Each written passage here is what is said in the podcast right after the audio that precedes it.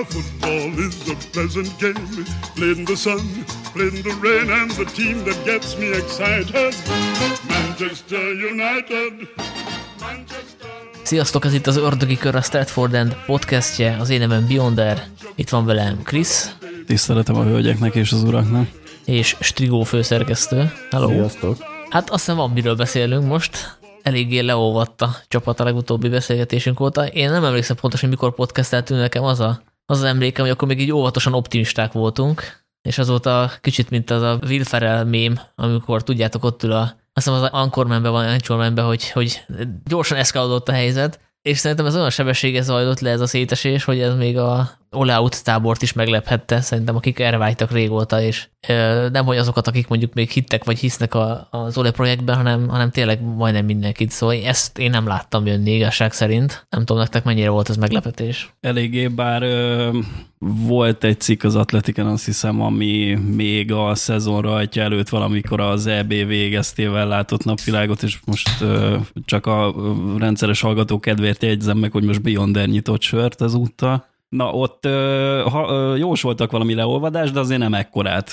Tehát ott egy ö, elég komoly ö, pont mínuszos ö, szezonbeli teljesítmény vártak tőlünk a Premier Ligában az előző szezonhoz képest, és egy ilyen, egy, azt hiszem talán egy ilyen épp, hogy negyedik helyre becsúszást tippeltek a végére. De hát ez, ez, ez most jelenleg azt a szintet se üti meg. Hát ugye itt talán két válogatott szünettel ezelőtt beszéltünk, hát főleg ez a ez a mostani pár meccs, ugye, ami a válogatott meccsek közti szünet alatt lezajlott, az az, ami nagyon rosszul sikerült. Ennek megadta az alaphangot ugye a Leicester elleni csoda, ugye a két nagy riválistól hazai pofon, viszont a BL teljesítményünk az szerintem épp hogy, épp hogy javul, nem pedig romlik. A bajnokságban valami nagyon kisiklott. Ja, és akkor most meg fogjuk fejteni, mi siklott tehát amire senkinek nem sikerült, annak, annak mi most utána járunk. Én úgy emlékszem, hogy az előző podcastben azt fejtegettem, hogy ha az Oleau tábor tagja lennék, akkor örülnék Ronaldo érkezésének, mert itt most nagyon el fog dőlni, hogy, hogy mennyit ér, és hogyha azt a probléma, amit a Ronaldo okoz, nem tudja megoldani, akkor, akkor az a végállomás lehet, mert hogy azt azért világosan lehetett látni, hogy az ő beépítése az, az elég komoly taktikai feladvány lesz, és a Juventusnál se sikerült mindegyik edzőnek, vagy hát inkább úgy mondom, hogy a, azt hiszem három, edz, három edzője menedzser volt a Ronaldónak, hogy egyiknek sem nagyon sikerült, és én abban reménykedtem, hogy okosan fogjuk használni, tehát hogy marad az a rendszer, ami volt tavaly, ami azért működött, mert tehát mégiscsak másodikak lettünk a világ legjobb bajnokságában, azért az, az nem kis teljesítmény, akkor is, hogyha mondjuk nagyon szarul kezdtük a tavalyi szezont, és ugye hát a BL-ből is kiestünk, de hát azért mégiscsak Európa Liga döntőbe eljutottunk, ott gyakorlatilag egyetlen de a védésen, illetve de a büntető múlt, hogy nem lett, nem, nem lett valami trófea a végén, szóval nem volt ez annyira rossz teljesítmény a csapattól, valamiféle javulás szerintem látható volt, és én azt reméltem, hogy a Ronaldot ebbe a rendszerbe úgy fogjuk beletenni, hogy nem fogunk kikukázni mindent az ő kedvéért, hanem csere lesz az utolsó 20-30 percben, kezdeni fog mondjuk a kisebb meccseken, és ehhez képest ugye alapember lett, és Hát ugye most elég gyorsan belekezdtünk a Ronaldózásba, ami sláger lett nagyon gyorsan, de én biztos vagyok benne, hogy ennek is nagy nagy szerepe voltam abban, hogy ott tart a csapat, ahol. Ezzel nem azt állítom, hogy egyedül a Ronaldo érkezés a felelős, illetve hogy a Szulsé nem tudta megoldani eddig az ő beillesztését a csapatba, de hogy mondjuk a legkomolyabb faktor, az abban én biztos vagyok. Én nem. De cáfoljatok meg nyugodtan. Én abszolút nem. Hát Ronaldo ugye három meccsel a bajnokság kezdése, nyitánya után jött, és ő a gól királyunk, mind a Premier League-ben, mind a bajnokok ligájába, hogy egy másik mémet említsek, ha már így a mémmel kezdtél be, akkor a Squid Game-ből ugye Ronaldo tartja meg Szúsárt, hogy ne essen el. Én nem, nem ebben látom a hibát, én a, én a védelmünk meg a védekezésünk teljes összeomlásában látom a hibát, és ez már látszott a Leicester meccs ellen, a Liverpool ellen, ott ugye hát ilyen, ilyen évvégi összefoglalókba illő hibákat csináltunk. A City meccs az nekem, bár ugye együtt néztük és eléggé lehangolóak voltunk, de azért valljuk meg, nem ez volt az első alkalom, hogy így kikaptunk a City-től, sőt, mostanában ugye szúksár alatt pont, hogy nem ez szokott lenni. Én a fő hibákat itt, itt a védelem, és, és itt főleg az egyéni hibákat látom. Nyilván rendszer szinten sem olyan a védekezésünk, mint egy Atletico Madridnak vagy egy Chelsea-nek, de amiket uh, itt a hátsó alazatunkban egyesek műveltek az utóbbi meccseken, az uh, hát az, az nem United szint. Na de hogyha van egy olyan ember, aki nem pressingel az elején, és ez ma tényleg rojtos a de figyelj, tárgyal nem, téma, nem akkor, akkor az... Ronaldo, attól, attól még maguire nem kell összefutni a sóval. Hát csak az vagy... ő szerepe is megváltozik, illetve nyilván a Solskjaer hibá, hogy nem tudta átszervezni a csapatot Ronaldo érkezésre, csak betette Ronaldot a régi rendszerbe, ami úgy, ne, úgy nem működik, de szerintem ez, ez nem olyan, hogyha ha elő egy kulcsjátékos kiveszünk, és mondjuk egy, egy olyat, aki tud védekezni, meg pressingel, és beteszünk olyat, aki kevésbé, tehát hogy tíz és fél játékosra játszunk, akkor nem lehet elvárni, hogy a többi csapat részen ez ne látszódjon meg.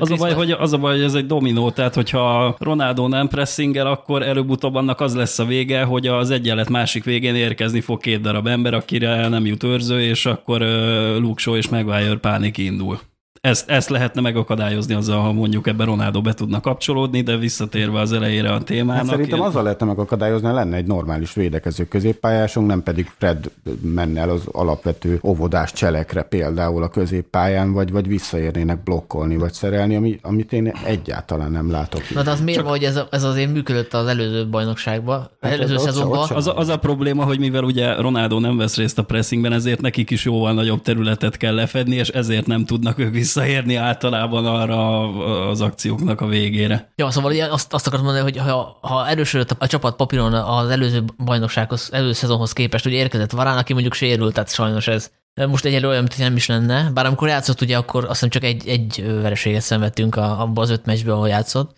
bajnokságban. Szóval hogy érkezett egy van, egy Sancho, akit még nem sikerült beépíteni, meg érkezett a Ronaldo, ugye egy világklasszis játékos, tehát hogy papíron jobbak lettünk, és mégis szarabbak vagyunk sokkal, és, és nem gondolnám, hogy Ronaldo a jobban játszunk, mert hogy oké, okay, gólokat rúg, ahogy mondtad, de hát ezeket a gólokat a Greenwood is meglőtte az első három meccsen, meg meglőni a Rashford is. Bemondani tehát, tehát, hogy... kontrát, mert azért a, aki négy BL meccsen öt gólt lő, úgyhogy az utolsó percekben oda nem elég egy Greenwood, oda, oda egy BL rutin kell, oda egy olyan játékos kell, aki nem véletlenül többszörös aranylabdás. Úgy, úgy, hát csak lehet, hogy egy jobb rendszerben nem kéne eljutni odáig, hogy a 95. percbe kell a gólt rúgni, mert akkor lehet, hogy, hogy vezetnénk kényelmesen, és nem lenne szükség, hogy Ronaldo hogy megmentse a... Tehát ez pont olyan, mint amikor a, nem is tudom, melyik játékosunk volt arról híres, hogy hogy kurva szépeket csúszott be, és labdát szerzett, csak ugye azt, azt nem vettük számításba, azért kell neki becsúsznia, mert előtte meg elveszíti a labdát, meg hosszan tolja meg, és korrigálnia kell a saját hibáját. Tehát tehát lehet, hogy a ronaldo egy olyan hibát kell korrigálni, ami lehet, hogy nem létezne, hogyha mondjuk csak az utolsó 10-20 percbe szállna be. Mert ezeket a gólokat, amiket, ő meg, amiket megrúg, és ezeket tényleg kurva nagy teljesítmény, tehát világklasszis góllövő,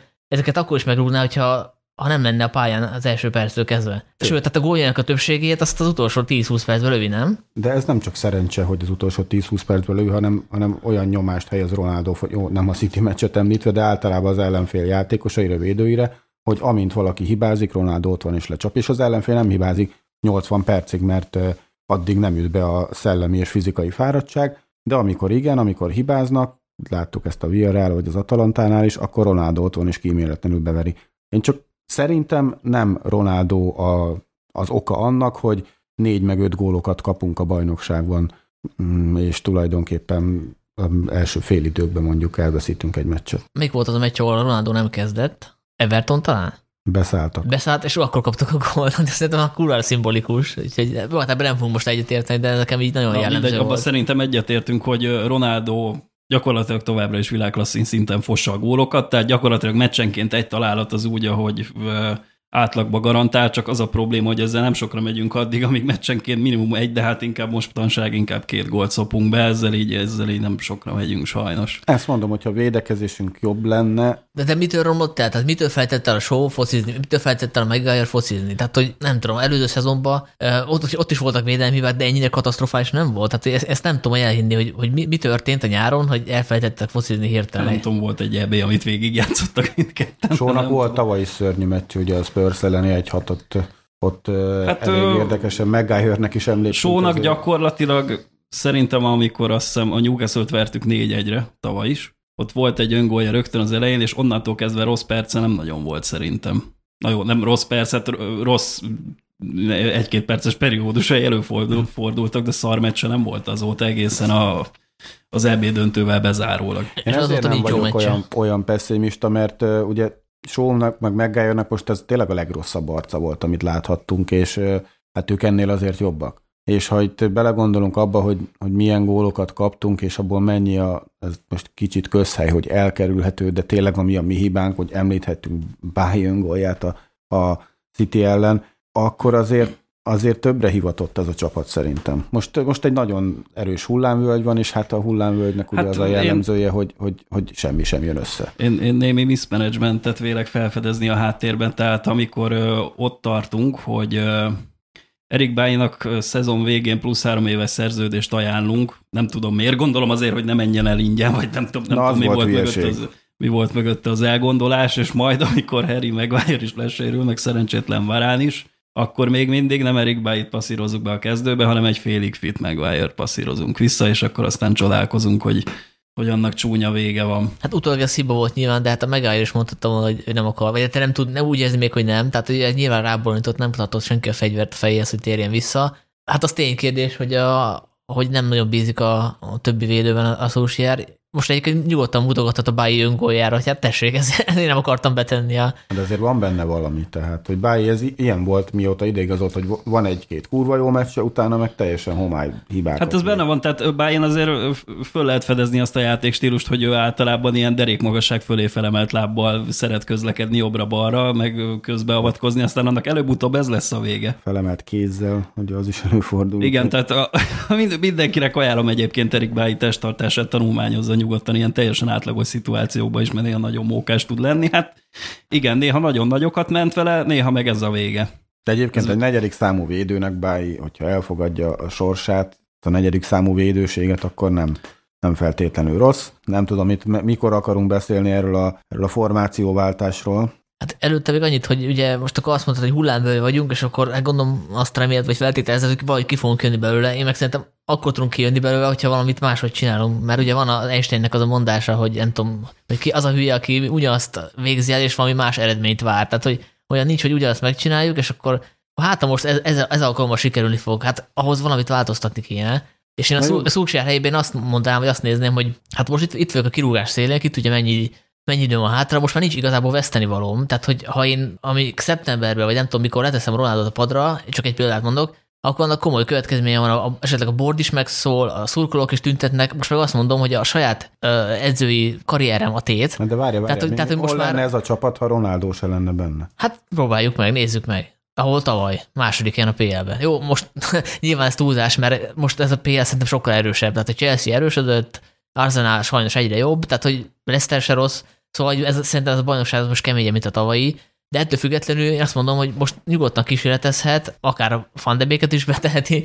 Én, én sem vagyok nagy fan, de érted, most már mit veszíthet? Tehát, hogy ott van a kirúgás szélén. Mit az Ni- állását elveszít, Hát de, hogyha de hogyha ugyanúgy folytatódik minden, hogy eddig, akkor meg pláne, hogy, hogy kirúgják. Tehát, hogy most Jó, tényleg valamit, nézz- valamit változtatni kell, valamit kísérletezni kell.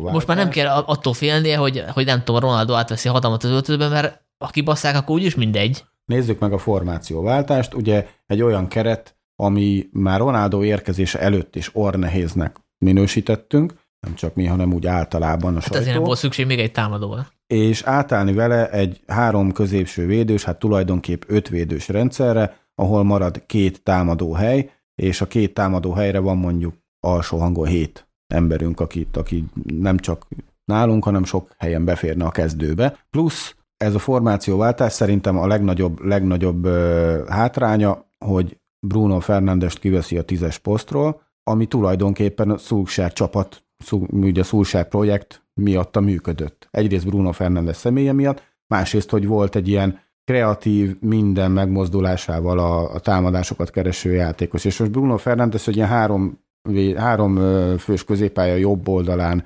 igaz, hogy támadó felfogásban játszogat, ez szerintem az ön, ön, ön kiherélés. Tehát a Spurs ellen ugye mm, nyertünk, de ott szerintem nem is a formációváltás volt a kulcs, hanem, hanem ott A a, Spursnek a saját tökéletlensége. meg, meg, meg, a, meg, hogy ut- mutassuk meg a, ugye ott a Liverpool elleni zakó után, és ott a másik két meccsen nem is működött. Tehát az Atalanta ellen ugye ott Varán sérülése miatt át is álltunk elég hamar vissza 4-2-3-1-be, és úgy nyertük meg a, vagy hát úgy lett döntetlen a meccs, illetve hát a City ellen meg a labda se volt nálunk, úgyhogy ráadásul az extra hátvédünk. Hát az, az volt az érzés, hogy azért alkottunk előző szezonban ezzel a öt, illetve három védős felállással, mondjuk legtöbbször nulla nullákat, de azért ilyen nagy, ilyen nagy blama nem volt a vége, csak akkor volt valami terv hozzá, most meg így úgy tűnt, hogy ö, Minél val- több valamit, valamit, valamit változtatni kéne, srácok, ha nem tudom, akkor legyen ez az öt védő, aztán Minél több meglátjuk. védő, hogyha De- Maguire-ral elbassza, akkor még odaér Varán, meg De igazából, tehát ez sokan úgy kezelték, hogy, hogy akkor ez most milyen, milyen gyáva dolog a Szulsját, vagy nem Az. tudom, vagy identitás nélkül dolog, hogy betesz ötvédőt, de hát a city eddig is ötvédővel játszottunk. Nem tehát a nagy mindig, meccs, nem de, mindig. hát de hát amikor megvettük a City-t, a, meg azt hiszem talán a, Simán a Liverpoolen is, 4-2-3-1-ben Liverpoolen is is. jártunk, álltunk így ki. Szóval ez nem most került először. A PSG-en is azt hiszem valami ilyesmi kísérlet volt. Szerintem azóta elő se került a PSG. Tehát nem mindig, nem mindig jött be, de ez, ezt nem most húzta elő ezt a lapot a zsebéből a. Szerintem ez, ez egy, ez, én nem vagyok ole out, ezt ugye tudjátok rólam, de nekem ez nem tetszik, ez a, ez a fociváltás. Kimondottan rossz ez a, ez a háromvédős felállás. Lehet ezt jól játszani, mint ahogy a, az Atalanta is megmutatja, ugye nem feltétlenül ellenünk, de nem erre van kialakítva a keret. Tehát egy ilyen, egy ilyen három, már jól beformában. Tehát, három vagy öt védős felállásba azért elég nagy hangsúly helyeződik a két szélső ugye wingbackre. És hát Van Bissaka nem az a, nem az a flying wingback, illetve, illetve Sónak is jobban áll az, hogyha egy négyfős védelemnek van a, a bal oldalán. Én nem, én szerintem ez, ez egy... Ez egy Kell beszari- eléjük a beszari- szélső, mert egyedül nem oldják meg ezeket igen, ez a egy beszari foci szerintem. Nekem ez nem tetszik, és én nagyon remélem, hogy, hogy itt hogy nem ezt fogja erőltetni Szúsár. Watford ellen, ha ezzel áll ki, akkor én ebben nagyon, nagyon csa- csalódott leszek. Tehát. Abba egyetértünk, hogy úgy nincs értelme ötvédővel játszani, hogyha közben meg nem ötvédős felfogásba, szellemiségbe játszunk. Tehát meg nem tehát olyan a keret. Hát a City ellen konkrétan az ötvédő az egy vonalba volt, tehát hogy annak így, így semmi értelme, mert ugye annak az lenne lényeg, hogy három hátvéd hátul van, és föltoljuk a két szélső hátvédet, de hát a, a Van Bissaka meg a Só nem mert előre menni, nyilván a City meg is akadályozta de ezt. Elő, előre mentek, mert általában kettő egybe hozta a City a széleken a labdát, és Hát megnézed a taktikai rajzokat, ami a meccsre készült, csomó, csomószor egy ilyen egyenes vonalba állnak a Hát azért, mert beszorított minket a City, illetve Van Bissaka meg Shaw nem tudta, hogy most a, a Citynek a szélső támadójára helyezzen, vagy pedig a Cancelo Walker páros, akik meg szabadon hozták föl a labdát, meg ívelgették. Szóval ez egy nagyon rossz. Ott emlegetni szoktuk ugye, hogy Szulsárnak jól megy Guardiola ellen, mert, mert valóban arattunk jó győzelmeket, meg döntetleneket, de most nagyon megetette Guardiola Szulsárt, mert ugye Guardiola tudta, hogy Szulsár ezzel a passzív felállással fog, fog felállni, és, és így egyszerűen a szélső hátvédei segítségével teljesen megetek, megetettek minket. Hát ott a City ellen az első fél időben sikerült ebbe beledőlni, hogy gyakorlatilag úgy hozta City a labdát kifele a saját tér feléről, ahogy akarta, mert hogy a Walker Cancelo pároson nem volt ember, és azt hiszem a egyikük gólt lőtt, a másikük, másikuk meg gólpaszt adott. Úgyhogy ez a formációcsere az elég jó volt szerintem a második félidőre, csak Később. Ugye egyrészt hát a City a második gól után le is vette a lábát a gázpedálról, aztán passzolgattak, mi meg nyomoztuk a labdát, úgyhogy maga, maga az elgondolás az jó volt, hogy kell két szélső, aki ezekkel a gyerekekkel konfrontálódik, különben csak ugyanaz az előadás Igen, az fog jó. menni Én- tovább, ez egy jó ötlet volt, csak hát Én bassza a, meg. én a 3-5-2-t vagy 5-3-2-t mondtam, mint Igen. rossz felfogás. Hát Hát vagy úgy kellett volna, hogy más ö, emberekkel. Tehát, hogyha Amikor- mondjuk a, bocsánat, ha mondjuk a McTominay játszott volna ö, hátvédet, ahogy a skót válogatottban is, hát, tehát hogy ő a jo- jobb oldalról, aki föllép a támadásokhoz, a támadásokkal, amikor, amikor a United támad a középpályára, van egy plusz középpályásunk, és amikor az ellenfél támad, akkor visszalép a védelembe. Ez így szerintem működhetett volna, és akkor esetleg majd lehet, hogy van biztos a helyén is ki lehetne próbálni valaki mást. Ilyen, ilyen öt, ötvédős rendszerben. Sancho. Lingard, mindegy. Lingardot. Hát ha még több gólt akarunk kapni, akkor ezek tök jó ötletek. Hát vagy Lingardot. De ha az, hogy középpályásokat teszünk be védelembe, az egyébként is Illetve az szar Eton védelmünkbe, az, az szerintem halott. meg Tomini skót válogatottban nem középpályás, hanem Hát védőt játszik, és el- elég jó egyébként. Hát nem. Legalábbis az EB-n én, amit láttam tőle jobb oldali középhátvédbe, nem volt jó. Az biztos hogy egyébként, hogy neki ez a szerepkör nem feltétlenül áll jól, ahol most ugye kettesben van a, A City ellen például ő volt az egyetlen, aki úgy értékelhető. A második félidőben, akkor formációt tartottunk. De nem tudom, én nem, nem ebben gondolkodnék, hogy olyan embereket, akik a középpályán sem biztos, hogy megoldják a védekezést, olyanok menjenek a Hát valamit védelembe. próbálgatni kell, tehát most visszatérek Hát arra, amit mondtam az előbb, hogy Cavani-t is középhátvédbe, de... Hát, de azért nem ugyanaz, nem ugyanaz a kategória. Egyébként miért? van egy tök jó tifós, tifós YouTube videó, azt nézzétek meg. Kurva jól levezeti, hogy a McTominaynek pont ez a középső, ez a holding midfielder pozíció, ami nem fekszik. Ami fekszik neki, az vagy ez, amit a skót vágottat bejátszik, ahol ki tud lépni a védelemből, fö- följebb tudja vinni a labdát, vagy amikor, amikor kvázi támadó középpályást játszik, és ugye be kell lépnie a vonalak közé. Ugye ez volt a, mikor rugott két gólt a City ellen? Leeds. Leeds ellen, bocsánat, Leeds ellen, akkor, akkor játszott ebben a, ebben a pozícióban, ami ugye az, abból az is... leginkább a Leedsnek a, az emberfogása miatt volt, ugye, hogy ott, ha McTominay megverte az emberét, akkor szabad útja volt a kapuig. Tehát azért ezt a legtöbb csapat ellen nem lehet megcsinálni. Legalábbis ahol van egy kimondott szűrő ember, aki a terület felel, akkor ott, ott azért az megállítja. Na mindegy, még kicsit visszább kanyarodva mindenkinek ajánlanám a figyelmébe, amikor a mi ez, már összefolynak az évadok, de a kettővel ezelőtti szezonban volt még viszonylag az elején egy meccsünk a Liverpool-al, ahol egy-egy lett a vég az Old Traffordon, és ugye pont ezzel a 3-5-2-vel kezdtünk, csak abban az volt a pláne, hogy Hát azt ugye elmondtam már sokszor, hogy nem a mi pressingünk a legélesebb, meg- a legpengébb a világon, de ott azért egy elég, elég, jó kis, elég jó kis pressinggel kezdtünk. Ugyan a Liverpool nem nagyon szórogatta el a labdát, csak azért arra mégiscsak képesek voltunk, hogy a, arra kényszerítsük őket, hogy azt a levegőbe emelgessék állandóan, és ott pont ez volt a pláne benne, hogy a támadók mellé be tudott csatlakozni a sóvan visszaka páros pressingelni, tehát ők is konkrétan az ellenfél térfelére De nyom, most- ilyen átnyúl, átnyomulva riogatták ott az ellenfeleket, és a azzal...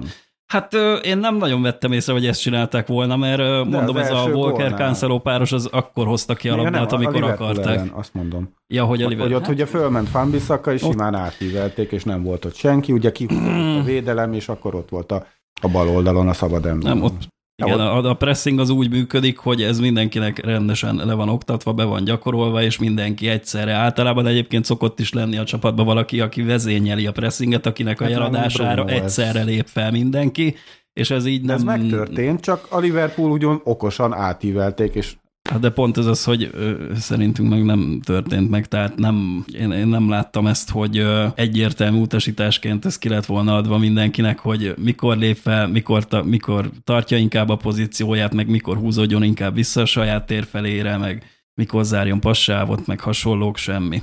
Ebből a szempontból a Bruno egy ilyen partizán harcos, tehát elindul egyedül, ha jönnek utána, ha nem. hát meg elég sokat mutogat, hogy kinek hova kéne helyezkedni, meg, meg kit kéne megtámadnia. Na most, ha visszatérünk megint erre, hogy nem pressing és Ronaldo, hát ugye Ronaldo tulajdonképpen James helyére érkezett a keretbe. Most akkor, most akkor inkább legyen egy James-es csapatunk, vagy egy Ronaldo-s csapatunk. Nem tudom, hogy melyik. Most nyilván belemetünk itt a taktikában nagyon mélyen, hogy hogy Csak kell, press- hogy, press- hogy, Hát, hogy, de- igen, de, igen, de, nem James helyzet Ronaldóval centert játszottunk.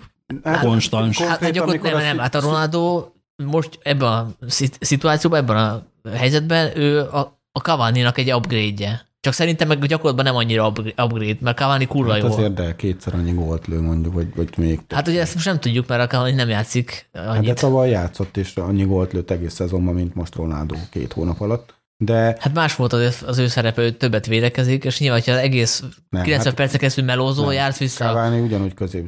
De szélen nem, ő sokkal nem. többet presszél, tehát ő nagyon sokat visszajár középpályára, tehát ő az nagyon sokat számít. Az, az baj, az nem látványos, tehát azt nem tud gólokra, gólpasszokra le, lebontani az ő munkáját. Hát mondjuk annyit, annyit Ronaldo is jár vissza, tehát nekem, nekem a De, munka... de bocsánat, azért Ronaldo nem őriz közben senkit, tehát ő kínosan ügyel arra, hogy minden ellenfél játékosától egyenlő távolságot tartson, tehát hogy Illetve minél milyen- könnyebben megjátszható legyen egy de labda ez biztos, hogy baj, mert azért Ronaldóra mindig figyelnek, tehát ő is... Ez, ez addig, ez nem volt baj, egészen addig, amíg uh, volt hozzá sebessége, de most már nem nagyon van. Hát azért van, amikor 30, most a már utolsó, 37 éves lesz, most már ő nem lesz gyors vonat. De igazából nem várja el senkitől, hogy pressingelje, hát ő fiatalon sem volt a pressingnek a mestere. Hát Ezt- ezt, ezt csak a, akkor tudott kompenzálni, mert volt sebessége.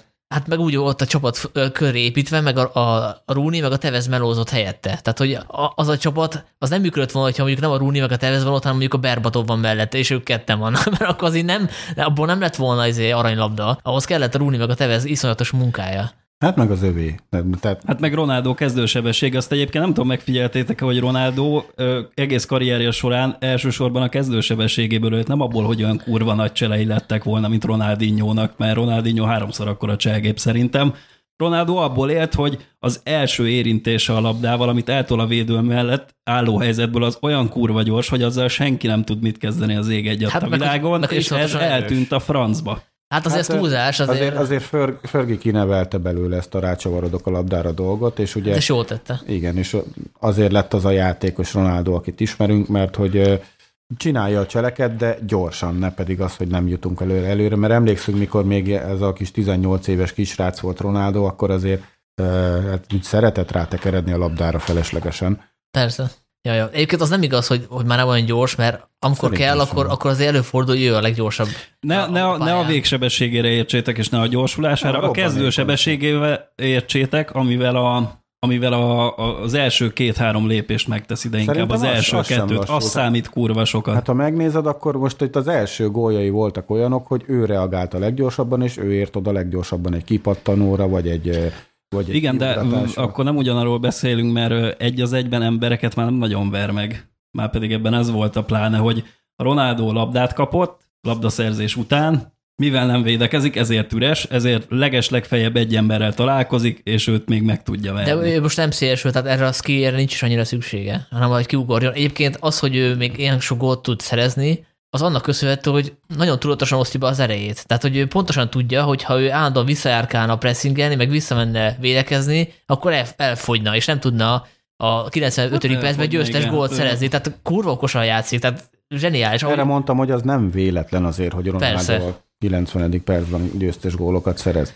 persze, ő pontosan tudja, mik az erősségei, meg a Szerintem gyengéi. egyébként az sem, tehát nem feltétlenül kell minden csapatnak folyamatosan 7-8 emberrel pressingelni. Tehát nem- az is egy foci, nyilván egy sikeres foci most, de ne- nem, nem látom, hogy azt De az a baj, pressingel nem lehet úgy, csak hogyha mindenki pressingel. Hát a 7-8-at arra mondom, hogy nyilván a tüttök közép hátvéd nem, fog, nem fogja lekövetni ezeket, hanem Nem, hát a közép, de a védelem az általában csak Igen, föllép a mondom, felező 7-8. vonalig, aztán próbálja a területet szűkíteni, de hogy mondjam, szerintem ma már azt a fociban nem nagyon lehet megengedni, hogy ne akadályoznánk valamilyen módon az ellenfél labda kihozatalát, mert különben az lesz a vége, mint a City elleni második félidőnek. Hát vagy az is lehet a vége, mert a Villarrealnak például nem akadályoztuk a labda kihozatalát, emlékeztettek, hogy ott tökölt hátul a Villarreal volt, hogy a kapus állt ott 6 másodpercig a labdával a lábán, de, de, de mégis megnyertük azt a meccset is, tehát nem Hát csak feltétlenül az a a, hát az jó, egyetlen. igen, csak az a Villarreal, tehát hogyha itt valami komolyabb terveink Hát a vannak BL-ben annál, mint hogy valahogy tovább figyelj. csúszunk a csoportkörből, meg,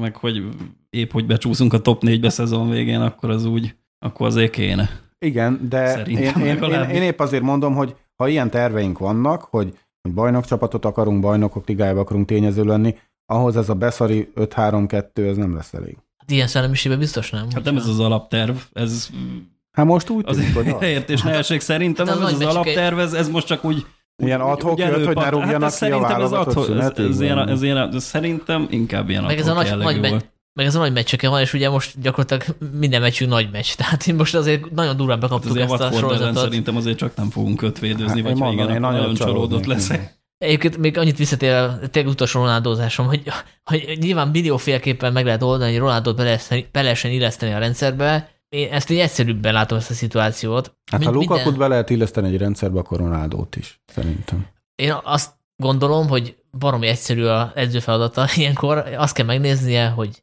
ki a legjobb játékosom, kire kell ezt a csapatot építenem, és ennek a keretnek a messze-messze a legjobb játékosa a Bruno Fernandes. Tehát amikor fölteszem a csapatot, akkor azt a kérdést kell föltennem magamnak, hogy hogyan tudom azt elérni, hogy a Bruno tehetsége, az ő skilljei a legjobban érvényesüljenek. Úgy érvényesül, hogy a Ronaldos ott van, úgy érvényesül, hogy, hogy nem tudom, mellette van a Van de Beek, vagy a Fred, vagy akárki. Tehát ez, ez lenne az első kérdés, mert annak nincs értelme, hogy van egy működő, működő játékosom, mert ugye Ronaldo, illetve a Bruno akkor is hozza a számokat, általában amikor a csapatnak nem megy. Előző szezonban kurva jó számokat hozott, meg az elő, előtte lévő szezonban is Most is gyakorlatilag nem jó volt. Most is jó szám, hát azért gólokat nem rúg, de hogy Dehogy nem, hát a, a bajnokságban Bru- Bruno és Ronaldo 4-4 gólos hát nem tudom, játékosok. 5-6 meccsen nem rúgott gólt szerintem a bajnokságban Bruno.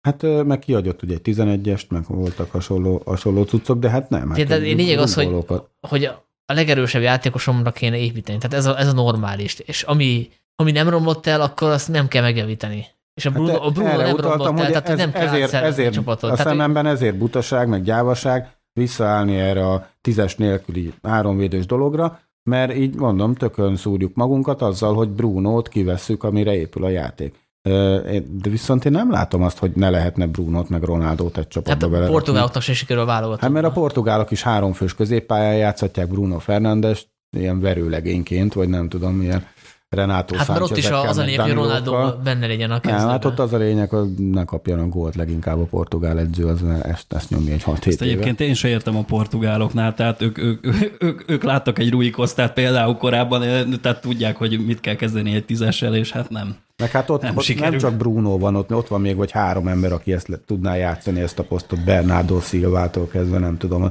mm, fiatalokig. Nem. Itt szerintem az lesz, hogyha továbbra is ezt a három védős, meg Bruno három, három fős középpálya jobb oldalász, akkor, akkor ilyen portugál válogatott beli teljesítményt fog hozni, az meg, az meg nem jó. Mindegy, egyébként most már tényleg zárjuk le ezt a Ronaldózást, mert az egész adás erről fog szólni, de gyakorlatilag, hogyha meg lehetne csinálni azt, mint a nem tudom FIFA-ban, hogy Ronaldónak ilyen más arcot szabunk, meg átírjuk a nevét, és minden születési és egyéb származási adatát átírjuk, meg az öt aranylabdát is kitöröljük, akkor minden edző a világon Cavani szerepkörbe játszatná. Szerintem, hogy kapna a meccsek végén egy ilyen fél órákat, és akkor na, próbáld meg a szoros helyzetekbe eldönteni a, meccset a, rutin, a meccseket a rutinoddal. Csak az a probléma, hogy Ronaldónak hívják, öt aranylabdája van, és senki nem meri kihagyni a kezdőből, mert akkor azonnal hiszti lesz a vége, és kötelező a kezdőbe rakni, és, és ebb, szerintem ebből jön az összes. Hát ugyanez volt, Probléma. amikor a, amikor a Giggs volt itt az utolsó pár évben, hogy már 39-40 éves volt, mindenki tudta, hogy neki már nincs itt a helye. Ő, ő nem lenne itt, nem lenne United játékos, hanem ő lenne a Ryan Giggs, de a hagyományok még a tradíció miatt benn volt, Viszont a Sir Alex, őt nem is kezdette nagyon sok esetben, hanem tényleg csereként küldte be, tehát ő okosan tudta használni. Annak ellenére, hogy a neve miatt a keretbe tart, tartotta 40 lá- évesen is. Értve, Ronaldo, bocsánat, Ronaldo még nem 40, tehát azért hát 36, de most ez részletkérdés. Tehát az a lényeg, hogy egy más 36, Februárban 37 lesz. Igen, tehát hogy kell egy befejező csatár, ezért hoztuk ide a Cavani-t. Nem Igen, hiányposzt, csak, azt, azt senki nem, mond, ne- nem fogja nekem megmagyarázni, hogy Ronaldo egy hiányposztra érkezett. Valahogy, valahogy úgy lehetett ez, hogy a, ezt a board is érezte, hogy hát azért Ronaldot bassza meg, nem nagyon kéne hagyni, hogy a City elvigye, Igen. mert abból elég, elég kemény blama lesz, hát hozzuk inkább el, aztán a Szulksár az majd ügyes gyerek, azt majd megoldja valahogy. Igen, hát most a másik, hát másik opció ki, az hogy lett nem. volna, hogy BL-t nyer a Cityvel, tehát most az Hát vagy Premier Ligát, ami, hát, hogy melyik a rosszabb, arról vitatkozhatnánk. És aztán lehet, hogy simán kamu volt az egész City story. Kitalálta a menedzsere, zseniálisan. Jó, azért a City vadászott valami centerre, mert ugye Harry kére fájt a foguk, aztán, aztán nem. És ugye a Cityben valószínűleg úgy- nem, úgy nem lett volna Ronaldo, kezdő a, a Ronaldo. dehogy nem. Hát de miért volna? Ott, nem, ott nem tudja? Na, ez az, ott nem legendas státusz. a Ennek, ennek a Citynek nincs sok, nincs sok gyengesége, de a középcsatárposzt az konkrétan ilyen. Mm, Úgyhogy én, én, én azért nagyon örülök, hogy nem ment a Citybe. Hát én sem bánom, hogy nem oda ment, csak azt bánom, hogy, hogy beton kezdő nálunk. És nem, nem, nem merjük lecserélni egyáltalán. Na jó, szerintem lezárhatjuk a Ronaldo Igen, de- témát. Igen, hát mondjuk, ha tényleg ilyen fél órákra állna be, akkor esetleg még az se lenne szerintem olyan ördögtől való, pedig hát ördögök vagyunk, de mindegy, lényegtelen. Tehát az se lenne olyan ördögtől való, hogyha fél órát játszik 90 perc helyett, akkor abba azért egy kis védőmunka is beleférne, anélkül, hogy elfáradna, de hát És ki játszana helyette?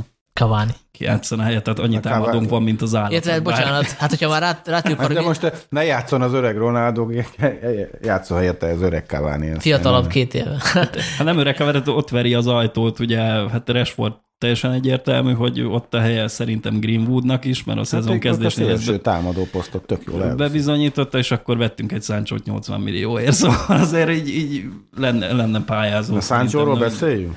Szerintem beszéljünk, illetve én azt akartam még itt kifejteni, hogy, hogy mi az a kritérium, amit én elvárnék egy új edzőtől, hogyha jönne. Mert szerintem az az most szóba fog kerülni mindenképpen, mert Majd. most mindenki azt találgatja, hogy ki legyen az új edző. De én azt várnám el, hogy tudjon föltenni egy olyan kezdőcsapatot, ahol a Rashford, a Greenwood, a Bruno és a Sancho egyszerre tud kezdeni. Tudom, ez nem, nem könnyű feladat, de basszus, hát ezek a, ezek a legjobb játékosok. Nyilván a Sancho csak potenciálisan a legjobb játékos, mert egyelőre még nem mutatott semmit, de én azért megvárnám például, hogy a jobb oldalon egyszer kezdjen, ami neki a, az eredeti posztja. Hát az első szó, ami eszembe jut Sancho-ról, az a egyelőre a flop. Tehát, hogy nem lehet elmondani, hogy nem kapja meg a lehetőséget, nem lehet elmondani, hogy nem próbálgatja Szúksár különböző szerepkörökben, különböző erősségű csapatok ellen, és hát mondjuk így egy kezemmel meg tudnám számolni, hogy hány jó megmozdulása volt ugye az eddigi meccsein. Szóval ő tőle rohadtul több kell. Tehát ez, ez, ez nagyon karcsú. Nem csak a 80 milliós price tag miatt, hanem hogy ne, ő nem néz ki egy, egy, egy hát ő az akadémiáról került volna föl, akkor azt mondanánk, hogy menjen egy évig kölcsönbe ez alapján, a teljesítmény alapján. Tehát ő, ő, ez, ez nulla, amit ő eddig mutat itt. Hát megvárnám, amíg játszik mondjuk három meccset egymás után. És nem csak ilyen 10 percekre áll. Az elején, Játszott. játszott, amikor Ashford Le- sérült le is volt. Ja, az igaz, igen, minden meccsen, De mindig a bal oldalon, igen. Nem, játszott ő a jobb oldalon is, de hát le lett cserébe, mert gyenge volt. Meg ez a, ez a szárnyvédőbe betenni, ez, ez szerintem egy akkora homály ötlet, hogy hát ő, ő, ő így a, a támadó pozícióból visszazárva se tud elbánni a védőkkel, egyszerűen simán elviszik mellette, kicselezik. Én nem, nem, szerintem az halott ötlet. Neki, ez plegyka volt, tehát ez nem... Neki nem a posztját kell megtalálni, hanem neki egy ilyen, egy ilyen ipari hajszárítót kell, kell beszerelni, vagy nem tudom, mert eddig nulla a srác, amit mutat, és még csak nem is az, hogy, hogy lelkes lenne, vagy ilyesmi, egyszerűen nincs jó megoldása. Egyszer megnéznék egy uh, Sancho Greenwood Rashford 3-ast, de úgy, hogy a Sancho jobb oldalon van, és az elejétől kezdve. De szerintem az egy picit jobban működne, hogyha nagyon fluid támadók, akik... Én, én inkább képesek. azért nedvesednék erre az összeállításról, hogy Greenwood a center. Hát igen, igen, igen, igen. Tehát azért, tehát hogyha mondjuk bejelentkezne a Greenwoodé valaki, és ő igent mondana, és közben a Rashford is kacsingatna a tovább lépésen, mert mondjuk kiderülne, hogy a Cavani, Ronaldo kettős sem működik legjobban a támadónk, támadó játékunk, akkor lehet, hogy azt gondolnád te is, Trigo, hogy nem biztos, hogy jól tett egy 36 éves játékosért oda dobni a jövőt, mert szerintem a, a, a Rashford meg a Greenwood jelentik a jövőt, és az lenne fontos, hogy őket beépíteni rendesen a csapatba. Nekünk, ugye szerintem a válogatottnak is. Az, szerintem a legjobb támadó négyesünk az a Bruno, Rashford, Greenwood, Ronaldo, tehát most ők nem szorulnak ki el feltétlenül. Szerintem Ronaldo érkezésével inkább Marcial szopta meg, de nagyon. Hát neki amúgy is kifelé állt már szerintem, tehát ő nem tudott konstans jó teljesítményt. Hát de volt egy kurva jó szezonja, meg volt egy kurva szar. Tehát én, én, én azért vártam, hogy mi lesz Marciállal idén. Mert én, a... én azt továbbra is tartom, hogy neki valami pszichológus kéne, az biztos, hogy nem felejtette futballozni, hát, hát megint valami, valamelyik, amikor pályára lépett, valami akkor a dugót be. de most, a, hogy Sancho témánál vagyunk, Marcial kurva keveset játszott ebbe a szezonba, de még ő is többet tudhatott, mint Sancho. De ő nem meg sérült Lingard volt? is. Meg, meg, Marcial nem sérült volt? de játszott már itt. Mikor De igen, de hogy a, a, Az Everton ellen azt hiszem valami oltári nagy dugót beakasztott, Igen. vagy a, lehet, hogy a Leicester ellen, nem tudom. Everton, nem? Everton. Everton. Mert ott ő kezdett, és Kékbe volt az ellenfél. ő kezdett, és. Ronaldo jött be helyette, nem? Vagy Ronaldo Cavani csereként léptek pályára.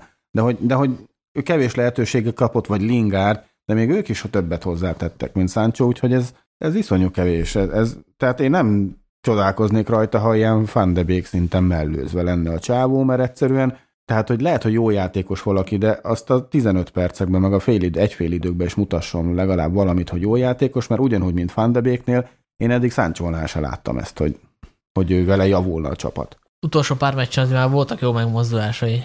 Hát így meccsenként egy. Ja. De hát azért a tendencia fontos, szerintem ilyenkor. Az elején tényleg semmit nem mutatott, utóbbi pár meccsen azért már villantott abból, amikor így meg Hát tudta, meg tudta, hogy ver, meg gól, tud- gólba részt Hát vett, nem, de meg tudta nem? verni az emberét egy az egybe, amire mondjuk nem sokan képesek, talán a Greenwood. Hát egy 80 milliós Rashford. szélső azért néha verje meg az emberét, tehát hogy Nem mindegy, az biztos, hogy nem kéne lemondani róla fél év után. Hát nem, én nem- a statisztik. nem az, hogy lemondani róla, hanem hogy ennél rohadtul több kell, tehát hogy ott lesz a csapatban nyilván januárig be fogja rakni még Szulsár, nem tudom, 8-szor, 10-szer a kezdőcsapatba, de ha ilyen szarul játszik, akkor teljesen jogosan fog kiszorulni onnan. És Lingard mondjuk több percet fog kapni, mint ő.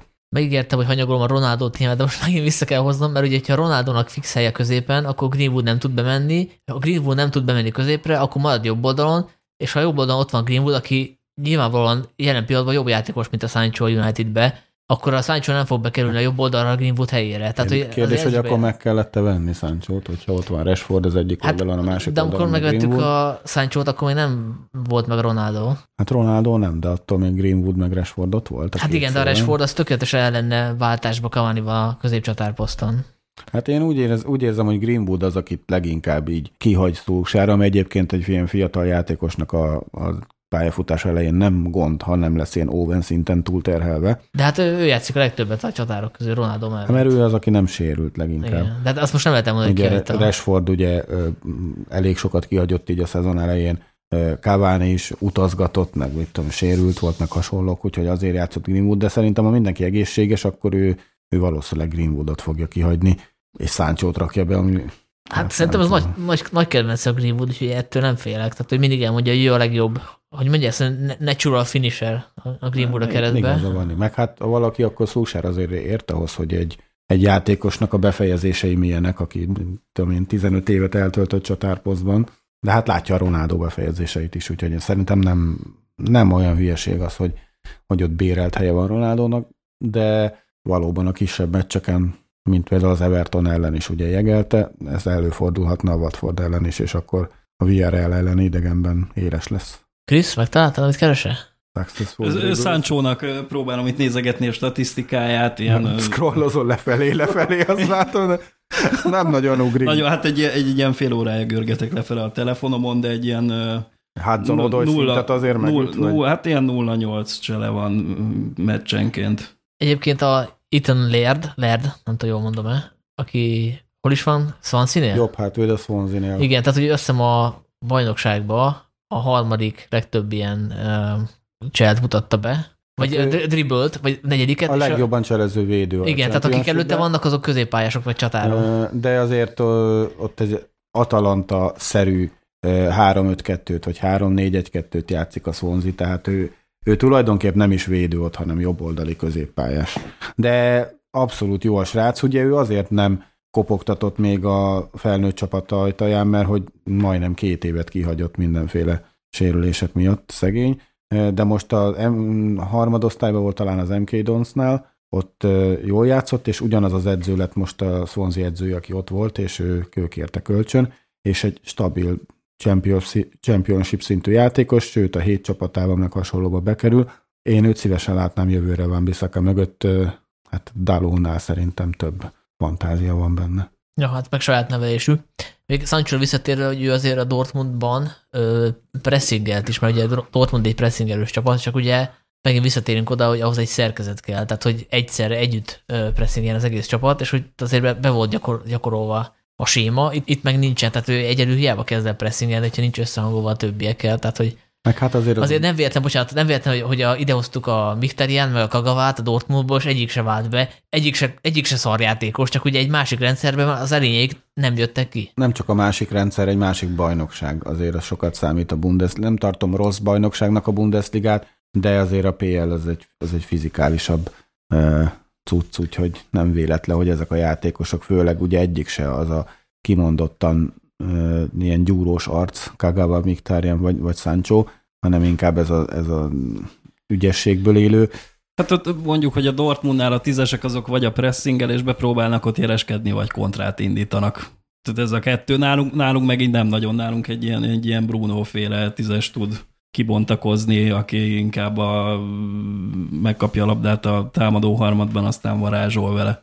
Mi, mi egy ilyen tízes tudunk használni, hát se Kagawa, se Kagawa az, az, az, az melózni tudott, de majd Ferguson sztorinak, ha elérünk oda arra a fejezetére, akkor azt majd leírom, hogy mit csinált Kagawa, csak hát... Norwich ellen lőtt egy mesterhán.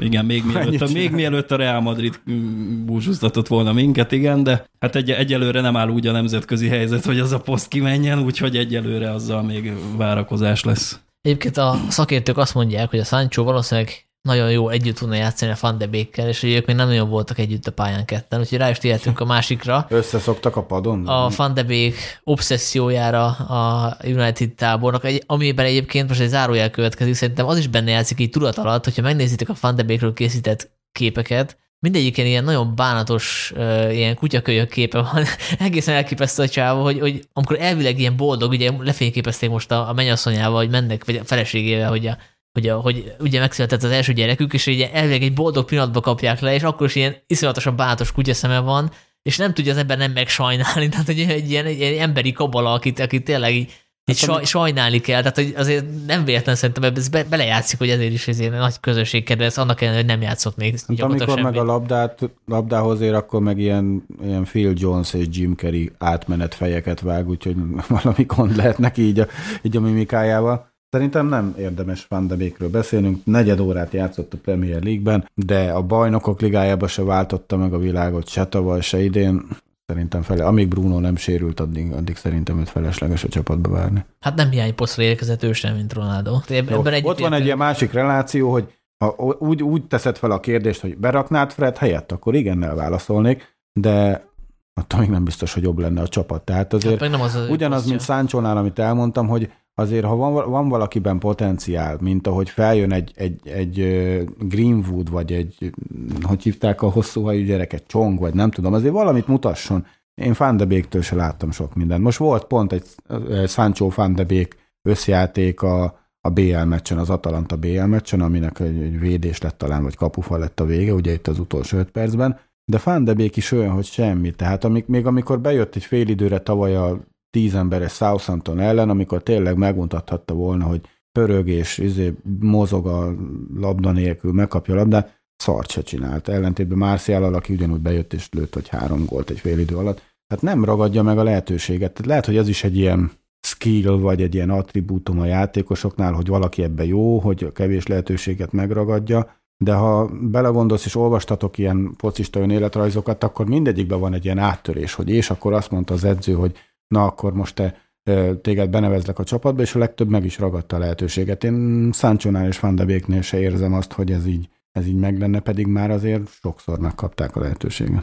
Hát a Van de Beek annyian sokszor azért nem. Hát de tavaly igen, hát mind a hat BL meccsen játszott például a tavaly csoportkörbe, vagy, vagy kezdett is bajnokikon, meg hasonlók, de hát a Van de Beeknél most van valami ilyen statisztika, hogy a legutóbbi öt meccsen, amin kezdett, azt kikaptunk. Én a Van de Beekre tovább is azt mondom, hogy hogy ezt, ezt a kommentek között is leírtam, hogy az ő megvételét azt én, én meg tudom védeni, mert hogy egy jó csapat, egy jó előrelátó csapat akkor megveszi a, a kulcsjátékosának a pótlását, amikor hát, az még ott van. Ez valószínűleg el tudnánk annyira adni, amennyire vettük, szerintem.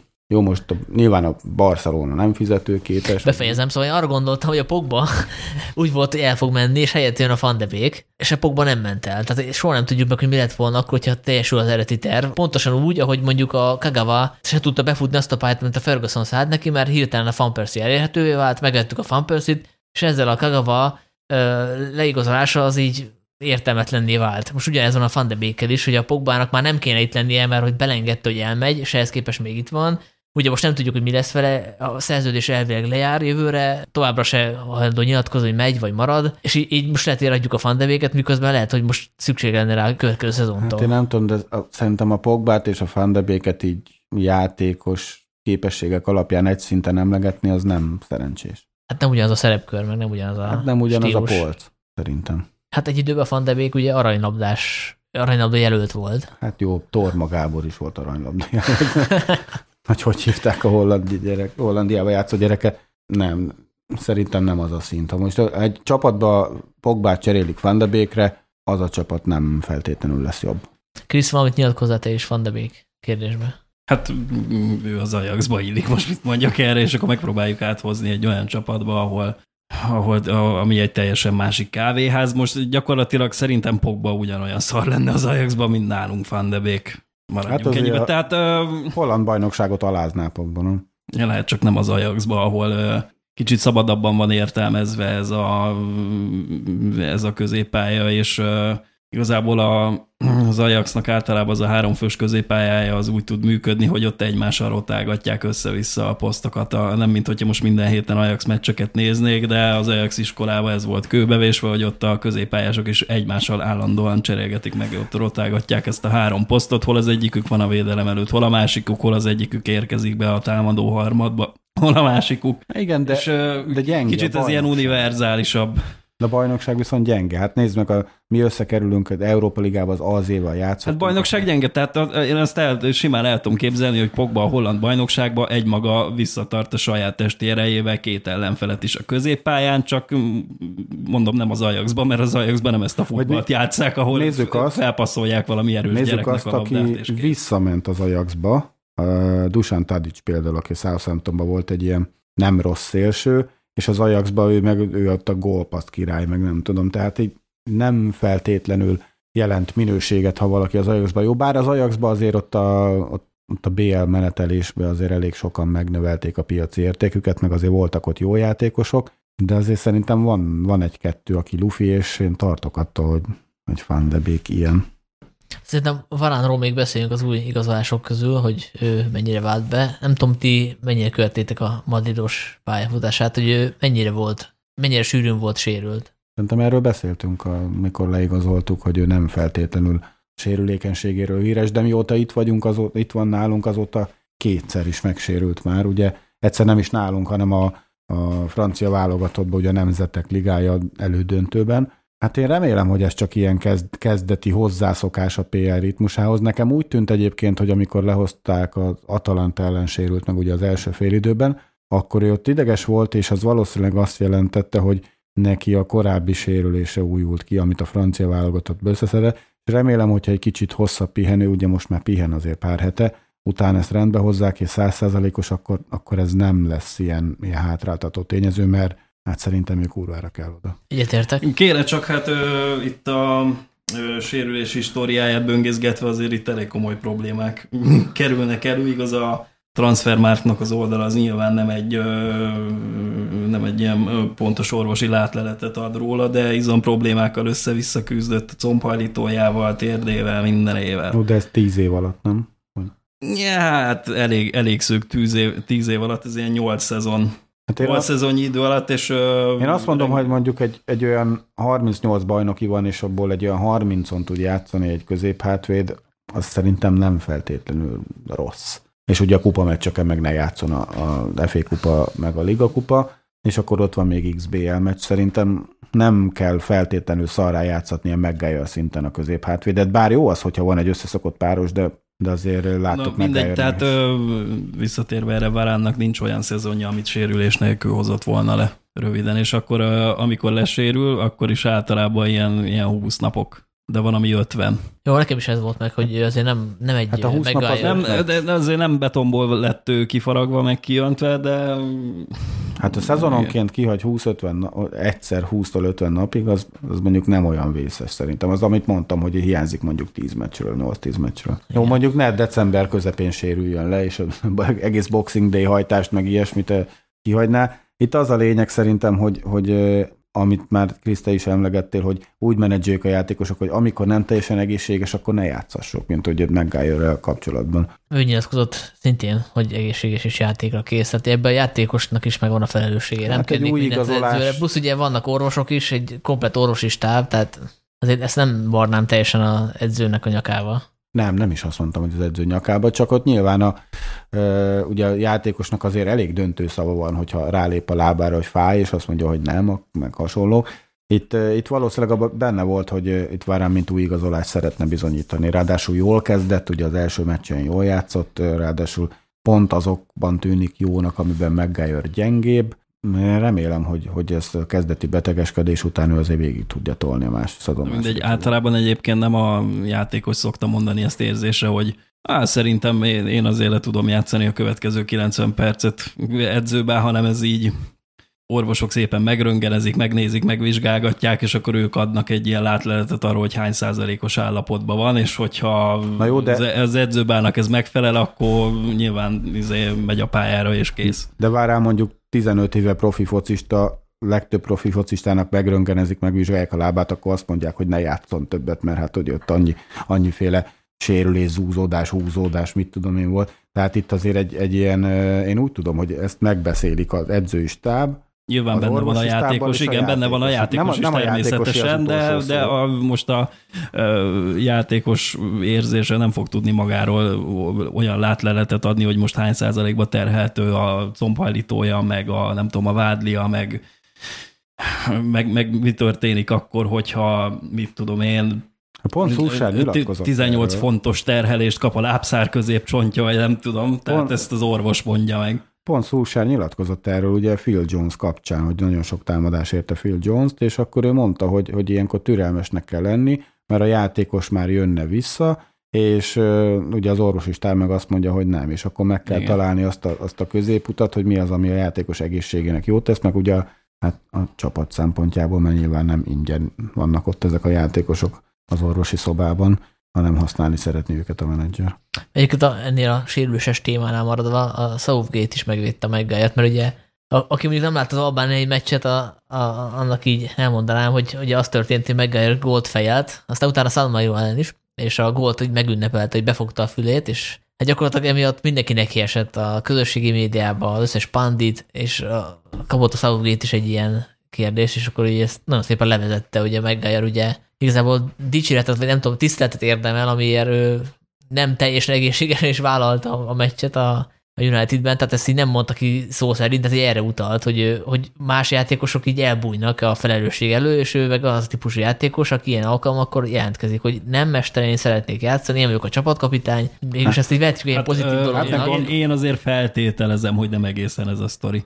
Én is. Hát azért gondolhatod, hogy mit kap Maguire a médiába, hogyha Rashfordék rasszista izékat kaptak az EB döntő után, akkor Maguire ilyen teljesítmények után milyen, milyen üzeneteket kap a közösségi médiába, tehát én nem csodálkozom azon, hogy ez kitört belőle. Igen, tehát én is azt akartam mondani éppen, hogy most mindenki e- emiatt ö, savazza, hogy, hogy Albánia ellen így ünnepelni. Szerintem ez így nem előre volt tervezve. Ó, de szerettem ő- ő- volna én ünnepelni az albánok ellen. Hát igen, hát a magyaroknak nem ment annyira.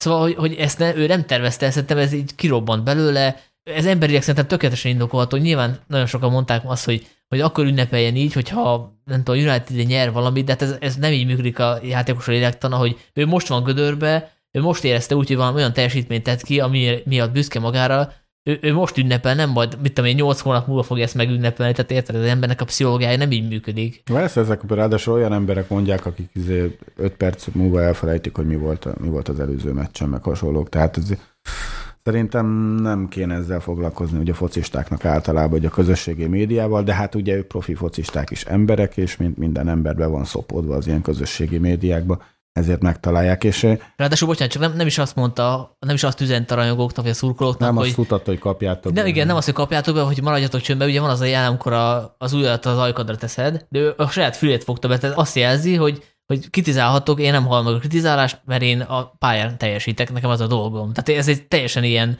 ilyen passzív üzenet, ez nem ilyen izé aktív, hogy kapjátok be a faszomat. Hát de mondjuk szerintem az is Hát, helytálló lett volna, vagy nem tudom. Tehát ami, amit ö, egyes játékosaink kapnak a saját szurkolóktól, és itt nem a, a Stratford End felületére gondolok, hanem úgy, hogy általában mindenféle közösségi médiás, meg olyan cikkeknél, ahol lehet kommentelni, hát az, az valami botrányos szerintem. Tehát egy, egy rossz meccs után mindenki el van küldve a faszba, és hát ugye azok éppen mindig a jó játékosok, akik nem játszanak, és hát, hogy miért nem játszanak. Úgyhogy visszatérve, hogy bezárjuk ezt a Doni kultuszt, azt, azt én sem értem továbbra sem, hogy néhány játékos pedig miért van így, így mm, istenítve, vagy előtérbe tolva. Érkeztek kérdések is a kommentek közt, szerintem menjünk ezeken végig. Generálti kérdezi, hogy ha ti lennétek a menedzsment, akkor számotokra elegendő kredite Olének egy ilyen gyenge bajnok Irán, de kiszenvedett BL továbbjutás az idény második felére. BL továbbjutás meddig? Hát a Hát a csoportból gondolom. Vagy az szezon második fele az van a kérdésben, akkor már nem csoport van. Igen, ez egy jó kérdés egyébként, hogyha mondjuk nem változik semmi a bajnokságban, és így maradunk, nem tudom, 5., 6., 7. hely környékén, de közben megyünk BL-be előre, ilyen csoda győzelmekkel. Szerintem itt ö, ugyanaz van, mint eddig, tehát csak így a, abból tudunk jósolni, ami a múltban megtörtént, hogyha egy edző, edző elkerült a top 4 lehetőségétől, akkor repült, úgyhogy valószínűleg Szúsára is ez lesz. Továbbra is ezt látom, de gondolom azt akarta jelenteni a kérdés, hogy ö, nyilván, hogyha tovább jutunk a bajnokok ligája csoportköréből, akkor azért az azt jelenti, hogy mit tudom én, februárban majd lejátszuk az első, odavágott valamikor a nyolcad döntőbe, akkor a visszavágó már lehet, hogy márciusban lesz, tehát akkor ez így márciusig elegendő üzemanyag, aztán akkor meg már csak nem rúgják ki szezon végéig. Én egyébként azon a véleményem vagyok, hogy én most már bármi történik, azért a szezon végéig maradnia kéne, és akkor rendesen el kéne beszélgetni néhány edzőjelöltel, mert azért szezon végére gondolom néhány edző fel fog szabadulni, mert most azért ugye már Pochettinónak is van állása, Konténak is, mindenkinek van már állása, Vár- tehát normális edzőt nem tudunk per pillanat hozni, De télen nem? pláne nem. Hát legalábbis olyan kaliberűt nem, akit egy Manchester United kispadján el De tudnánk várjál, nem, nem. Nekem ezzel az, az hogy miért, miért azok közül nézünk, akik szabadok. Mert, mert gondolom, aki, gondolom, akinek van állása, az köszöni szépen, az inkább azzal foglalkozna. Nem, hát, ez, hát ki kell vásárolni akkor. Az kész. De úgy, hogy Rogers miért jönne ide a Leicesterbe, aki előttünk van a Hát bajnokságban? edzőket azért nem nagyon A szoktak nincs kivásárolgatni. a bajnokságban. Nem? Nincsen. Moyes van előttünk. Ja, bocsánat, tényleg. Na Meg mindegy, szóval Arteta. én egyetértek abban, hogy most azért ne hozzuk ide egy edzőt, mert éppen szabad, és épp nincs munkája, tehát hozzuk ide mondjuk az idánt, mert hogy éppen nyaral. Már, már pedig másmilyen, a- másmilyen alapon mostanság nem nagyon szoktak edzőket. Na, hogy tegy, tegyük fel, ott van, hogy a, a United új director a futballjának, meg a vezetőségnek megtetszett Graham Potter munkája Brightonnál. Miért ne lehetne idehozni december elején? Hát az más, egy Brighton, érted, nyilván ott fogja hagyni, de egy Pochettino nem fogja ott hagyni a PSG-t, vagy még akár egy, egy Rodgers fogja ott hagyni a Leicester-t. De szerintem szezon közben biztos, hogy nem. Teljesen mindegy, hogyha... Edzőknél nincs, nincs transfer window, tehát ott, ott lehet. Persze, hogy nincs, de... de akkor értem, hogyha tényleg van egy koncepció, és nem hozunk ide embereket, mert ugye most... Az... Például most az Aston Villa szerződéséből vette ki Gerardot, nem? A Rangersnél. Igen? Hát csak nem, nem szezon közben. De. Hát most tudták ki Dean Smith-t, és most már Steven Gerrard a Villa edzője. Hát ilyet lehet. Tehát persze, persze. Mi, miért kéne nekünk az olyanok közt válogatni, akik éppen munkanélküliek, mert valahonnan kirúgták őket. Hát ugye ennek van egy gyakorlatilag oldala is, ugye, hogy most volt két hét szünet, tehát hogyha ki akarták volna rúgni, akkor most kellett volna, mert most gyakorlatilag négy naponta lesznek meccsek két hónapon keresztül. Nem, mondjuk azért, azért az genyaság lenne szerintem még a BL csoport meccsek vége előtt, meg úgy általában, hogy ugye arról beszélünk, hogy mindegyikünknek az a vágy a United drukkereknek, hogy legyen egy hosszú távú projekt, ami Ferguson, nem, nem is Ferguson szinten, de azért legyen úgy meghatározva egy csapat, hogy sikeres lesz. De hogyha az első hullámvölgy után kirúgjuk az edzőnket, akkor, akkor, ez, ez, akkor meg is érdemeljük. Tehát, hogy ilyen 7-8 hosszú esztendőkig. De egy lényegében a kérdésre válaszolva nekem igazából Hát mondjuk azt, hogy teljesítménytől függetlenül én, én, én, én ezt a szezon végén bonyolítanám le. Egyébként akik abban reménykedtek, hogy kirúgják, a, kirúgják az olajt mondjuk a liverpool az nem tudom, ők hol voltak az elmúlt hét évben, mert ugye a, a Moyes ennél sokkal rosszabb teljesítménnyel is maradt tavaszig, amikor eldőlt, hogy nem lesz meg a top 4. De amíg nem dőlt el, addig maradt, pedig ennél sokkal csúnyább vereségek Hát voltak. azért Moyes nem, nem. Moyesnál és Fánhál második szezonjában is december meg januárba kezdtek el rosszra fordulni a dolgok. Ugye emlékezhetünk, Moyes ott a, a BL csoportból nagyon simán továbbment, és a bajnokságban is ott volt a top 4-ben, és akkor ott is volt egy ilyen, egy ilyen leolvadás. Ugyanúgy, mint Fánhálnak vezettük a bajnokságot, és akkor jött egy ilyen góltalan december, azt hiszem, vagy no, talán a december volt, és utána ugye lemaradt a bajnok a BL helyezésekről a City mögött két ponttal, azt hiszem.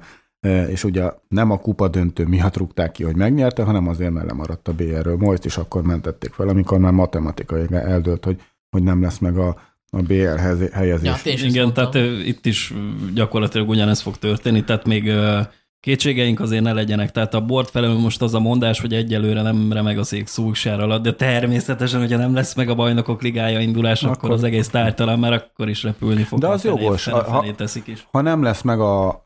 Mondtad, mondtátok, hogy ez, ez nagyon erős az az idei PL mezőny, de azért ezzel a kerettel a top 4-ben ott kell lenni, sőt én azt mondom, hogy a dobogón ott, ott kell lenni ezzel a kerettel. Ha nincs meg a top 4, akkor tök jogos, hogy menesszék Szúsjárt. Előtte, szezon vége előtt csak akkor fogják meneszteni, hogy valami nagyon, nagyon félre csúszik. Token 788 kérdezi, hogy nálatok mennyire van a bizalom a jelenlegi projektben Oléval, láttok-e esélyt a gödörből való kikászálódásra a jelen menedzsmenttel, és ha igen, milyen módon? És a kérdés második fele, hogy ha nem, akkor kit látnátok szívesen a csapat én, Zidán, Tenhag, Rogers, egy újabb korábbi játékos kérdőjel.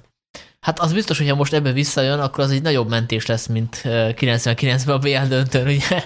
Hát ez a csapat azért másról se szól. Így a, az évek alatt, évtizedek alatt, hogy a legnehezebb helyzetből is felállni, meg hát Szulksár regnálására is ez. Tehát ahogy a tavalyi szezont kezdtük, senki nem gondolta azt, hogy mondjuk januárba vezetni fogjuk a bajnokságot, vagy hogy itt rengeteg olyan meccs volt, amit megfordítottunk veszett helyzetből. És én azért látom, én optimista vagyok, ha ez volt a kérdés, hogy optimista, én azt mondom, hogy amit már mondtam is, hogy ennyire sok hibát nem fog elkövetni a védelmünk itt sorozatban, mint ezeken a meccseken, és szerintem kijövünk ebből is, és BL csoportból tovább jutunk, és a top 4 is meg lesz. Hát én magamat tudom ismételni, hogy ha semmit nem változtatunk, akkor nem fog változni a végeredmény sem. Én ezt eddig korábban is elmondtam, hogy egészen addig tudok bízni Oléban, amíg, hogy mondjam, az ilyen sok apró pozitív dolog és változás összeadódik, de most úgy érzem, hogy kicsit kezdtünk most már átfordulni, kicsit negatívan, meg kezd kicsit órára bukni a projekt, pont úgy, mint az egyensúly a keretnek. Hogy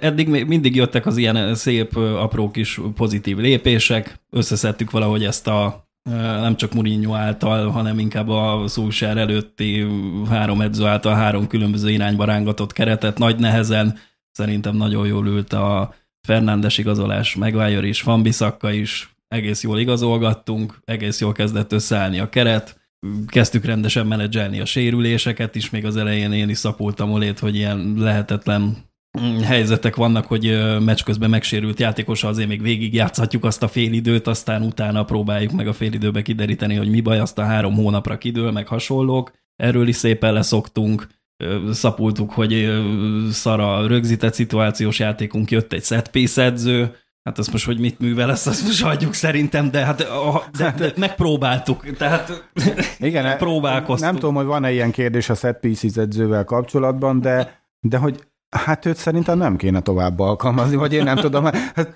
tavaly se voltunk jók a, a, a rögzített helyzetekből, de most továbbra sem vagyunk jók, és még kapunk is egy csomó gólt rögzített helyzetekből. Én nem tudom, hogy, hogy nem, nem biztos, hogy, hogy véletlen volt, hogy a Chelsea U23 gárdájánál volt, nem pedig a, a felnőtt csapatnál, mert én nem látok, sőt, Na visszafejlődést látok a, a, a rögzített helyzeteknél, mind támadásban, mind védekezésben. Ja, tehát... Lehet, hogy Hendersonnal jobb lenne mondjuk a rögzített helyzetek védekezése, de hogy most katasztrófa, az biztos. Igen, tehát jöttek az ilyen szép apró pozitívumok, meg kezdett az egész jól kinézni a csapatjáték, az szerintem legalábbis, tehát ilyen helyenként egész látványos támadójáték lett a vége, és aztán a tavalyi szezonban el is kezdtük fosni a gólokat. Csak most, most, most, amikor most kéne jönni a következő lépcsőfoknak, hogy egy ilyen kerettel végre tényezővé válunk egy bajnoki címért folytatott harcba, hát ez így nem nagyon jön. És így úgy, nem tudom, én, én, úgy érzem, hogy elérkeztünk a teljesítő képesség határához, most van egy hullámvölgy, lehet, hogy a szezon végén megint bekúszunk valahogy a top 4-be, de hogy mondjam, szerintem Szulsár kimondottan az az edző, aki tényleg akkor kell odavinni egy csapathoz, hogyha három edző szanaszét rángatta már korábban a keretet, és valahogy össze kell kaparni az egész projektet a szarból. Jó, akkor, na, akkor, a akkor őt kell hívni, mert ő, ő rendet teremt az öltözőbe, ott rendes lesz a légkör, mindenki füligérő mosolyan megy majd be edzésre minden reggel Carringtonba, és, és egész jól fog kinézni a csapat játéka, meg jönnek majd a gólok is, meg ilyen egész expanzív támadójáték lesz a vége, de nem tudom, hogyha, hogyha az ember meg szeretné, hogyha a csapata nem es, ne essen ki a Premier Ligából, akkor Sam dice kell fölhívni, vagy ha az ember azt szeretné, hogyha az ilyen stabil középcsapatos, vagy mi a stabil középmezőnyös csapat a szezon végén odaérjen valami Európa kupa indulós helyre, akkor Roger. David Moyes kell fölhívni, és hogyha az ember azt szeretné, hogy nem tudom, a csapat az nyerje halomra a trófeákat, akkor meg Guardiolát kell tárcsázni, meg Kloppot, és nem szerintem így van, van rendjén a világ. Van két észrevételem ezzel kapcsolatban. Az egyik az még az optimizmusra visszatérve, hogy Szuksának eddig minden szezonjában volt egy olyan olyan sorozata, amikor itt sorban nyertük a meccseket. Nem tudom, hogy morálból, vagy, vagy valami új dolgot talált ki. Szerintem ebben a szezonban is, ha, ha marad, akkor lesz ilyen. Ugye általában ezek, ezek után szokott eldönni, hogy most már biztos részvevők vagyunk, biztos BL részvevők. A másik pedig, hogy azért itt a, a menedzserek is valamilyen szinten olyanok, mint a játékosok, így a profi fociban, hogy azért a menedzserek is fejlődnek, és uh, itt, itt amíg hibák voltak az első egy-két-három szezonban, azok közül sok hibát nem látunk. Még mindig látunk hibákat, de hát mondjuk hibákat látunk az említett Guardiola meg Klopp uraknál is, hogy, hogy azért hogy azért mind a saját hibáiból tanul legjobban az ember. Tehát hullámvölgyet említve például, nem tudom, Kloppnak tavaly volt egy hazai hatmeccses vereség szériája, ha jól emlékszem, és, és most meg nem, nem úgy néz ki a Liverpool, mint amelyik tavaly mondjuk hat meccset Ginorba kikapott. Tehát ez, nem, ez a hullámvölgy nem feltétlenül jelenti azt, hogy ez a projekt ez megfenek lett, hanem, hanem hullámvölgy, tehát nem jön össze semmi. Amit a Krisz elmondott az előbb, én ezt úgy foglaltam össze egy korábbi podcastbe, hogy Unitednak a története Oli alatt az, hogy kettő lépés előre, egy hátra. És nyilván ez nagyon sokakat frusztrált, hogy van ez egy lépés mindig hátra, ők az Oli out tábor. Mi meg azt néztük, hogy de igen, de kettő lépés mentük előre, és ez a folyamat elég lassú mondjuk, de, de hogy megyünk előre, és ez látszott. És most azt nem látom ezt a két lépést előre, csak azt, hogy most ezt a, hát, ezt a hátralépést megtettük, úgyhogy uh, én, nyilván én is azt szeretném, hogyha ilyen óriásan egy föltámadás lenne, de hát ahhoz nekem valami bizonyíték is kellene valami új impulzus, igen, tehát ahogy például a Bruno érkezése, az egy új impulzust adott, és utána Bruno köré építettük a csapatot, és emiatt kezdett el hirtelen működni, mert előtte azért eléggé Hát elég, eléggé sötét kép volt, tehát az volt az időszak, amikor a Pereira alapkezdő volt, mert nem volt helyette más. És akkor lecseréltük a Pereirát Bruno-ra, ami egy óriási egy upgrade volt, és ez meglátszott hát, a csapat vagy, teljesítményét. Vagy hát meg most meg Lingardot is, igen, igen, de, igen. De mondjuk tehát, hogy valami új, új impulzus kéne, és, és én, bocsánat, hogy befejezem, hogy, hogy én ezt leginkább itt látom ezt a, ezt a problémát az Olénak, hogy hogy, hogy nem vette körül magát mondjuk olyan emberek, akik tudják ezt az új impulzus biztosítani. Tehát, hogyha meg, megnézzük a, a Fergusonnak, milyen emberei voltak, ugye volt a, a Filen, aki ott van Olé mellett, és ő képviseli az old school a régi iskolát, és mellé mindig hozott egy ilyen holland vagy portugál szakembert, aki nála taktikailag talán még kiműveltebb is volt. Itt meg most látjuk, hogy ott van a Kerik, a Filen, meg a McKenna, ők mind ugyanazt az iskolát képviselik, nem látom azt, hogy ők hogyan tudnak mondjuk valami innovatív megoldásra előállni. Tehát, hogy itt látok hibát, hogy, hogy túlságosan egységű az edzői stáb. Hát meg azért azt tegyük hozzá, hogy ők, ők most szerzik a, a tapasztalatot, meg hát a az a másik, mindegyik pályakezdő. Azt, azt képzeljétek el, hogy 18 évesen frissen leérettségizve bekopogtattok a nem tudom, a Procter Gamble-höz, hogy hello, jött, jöttem volna a vezérigazgató helyettesnek, és fölvesznek. Miért a Procter Hát most ez jutott eszembe, bassza, nem tudom. De... Ja, valami Morgan Stanley vagy. Ja, nem tudom, akkor bocsánat, akkor a Morgan Stanley, vagy a Procter, JP Morgan bankhoz bekopogtatsz, hogy jöttem volna szenyor pénzügyi igazgatónak, és fölvesznek. Hát, De jó, én, oké. azt- Képzeljétek el, hogy a akartam 32 mondani- éves McKenna mondja el a Ronaldónak, hogy hogyan kéne Hát, hát, a, játszani. hát igen. Ártétát hoznám föl példának. Szerintem nem sok Arsenal drukker volt, aki így hitt volna a projektbe az első három meccs után,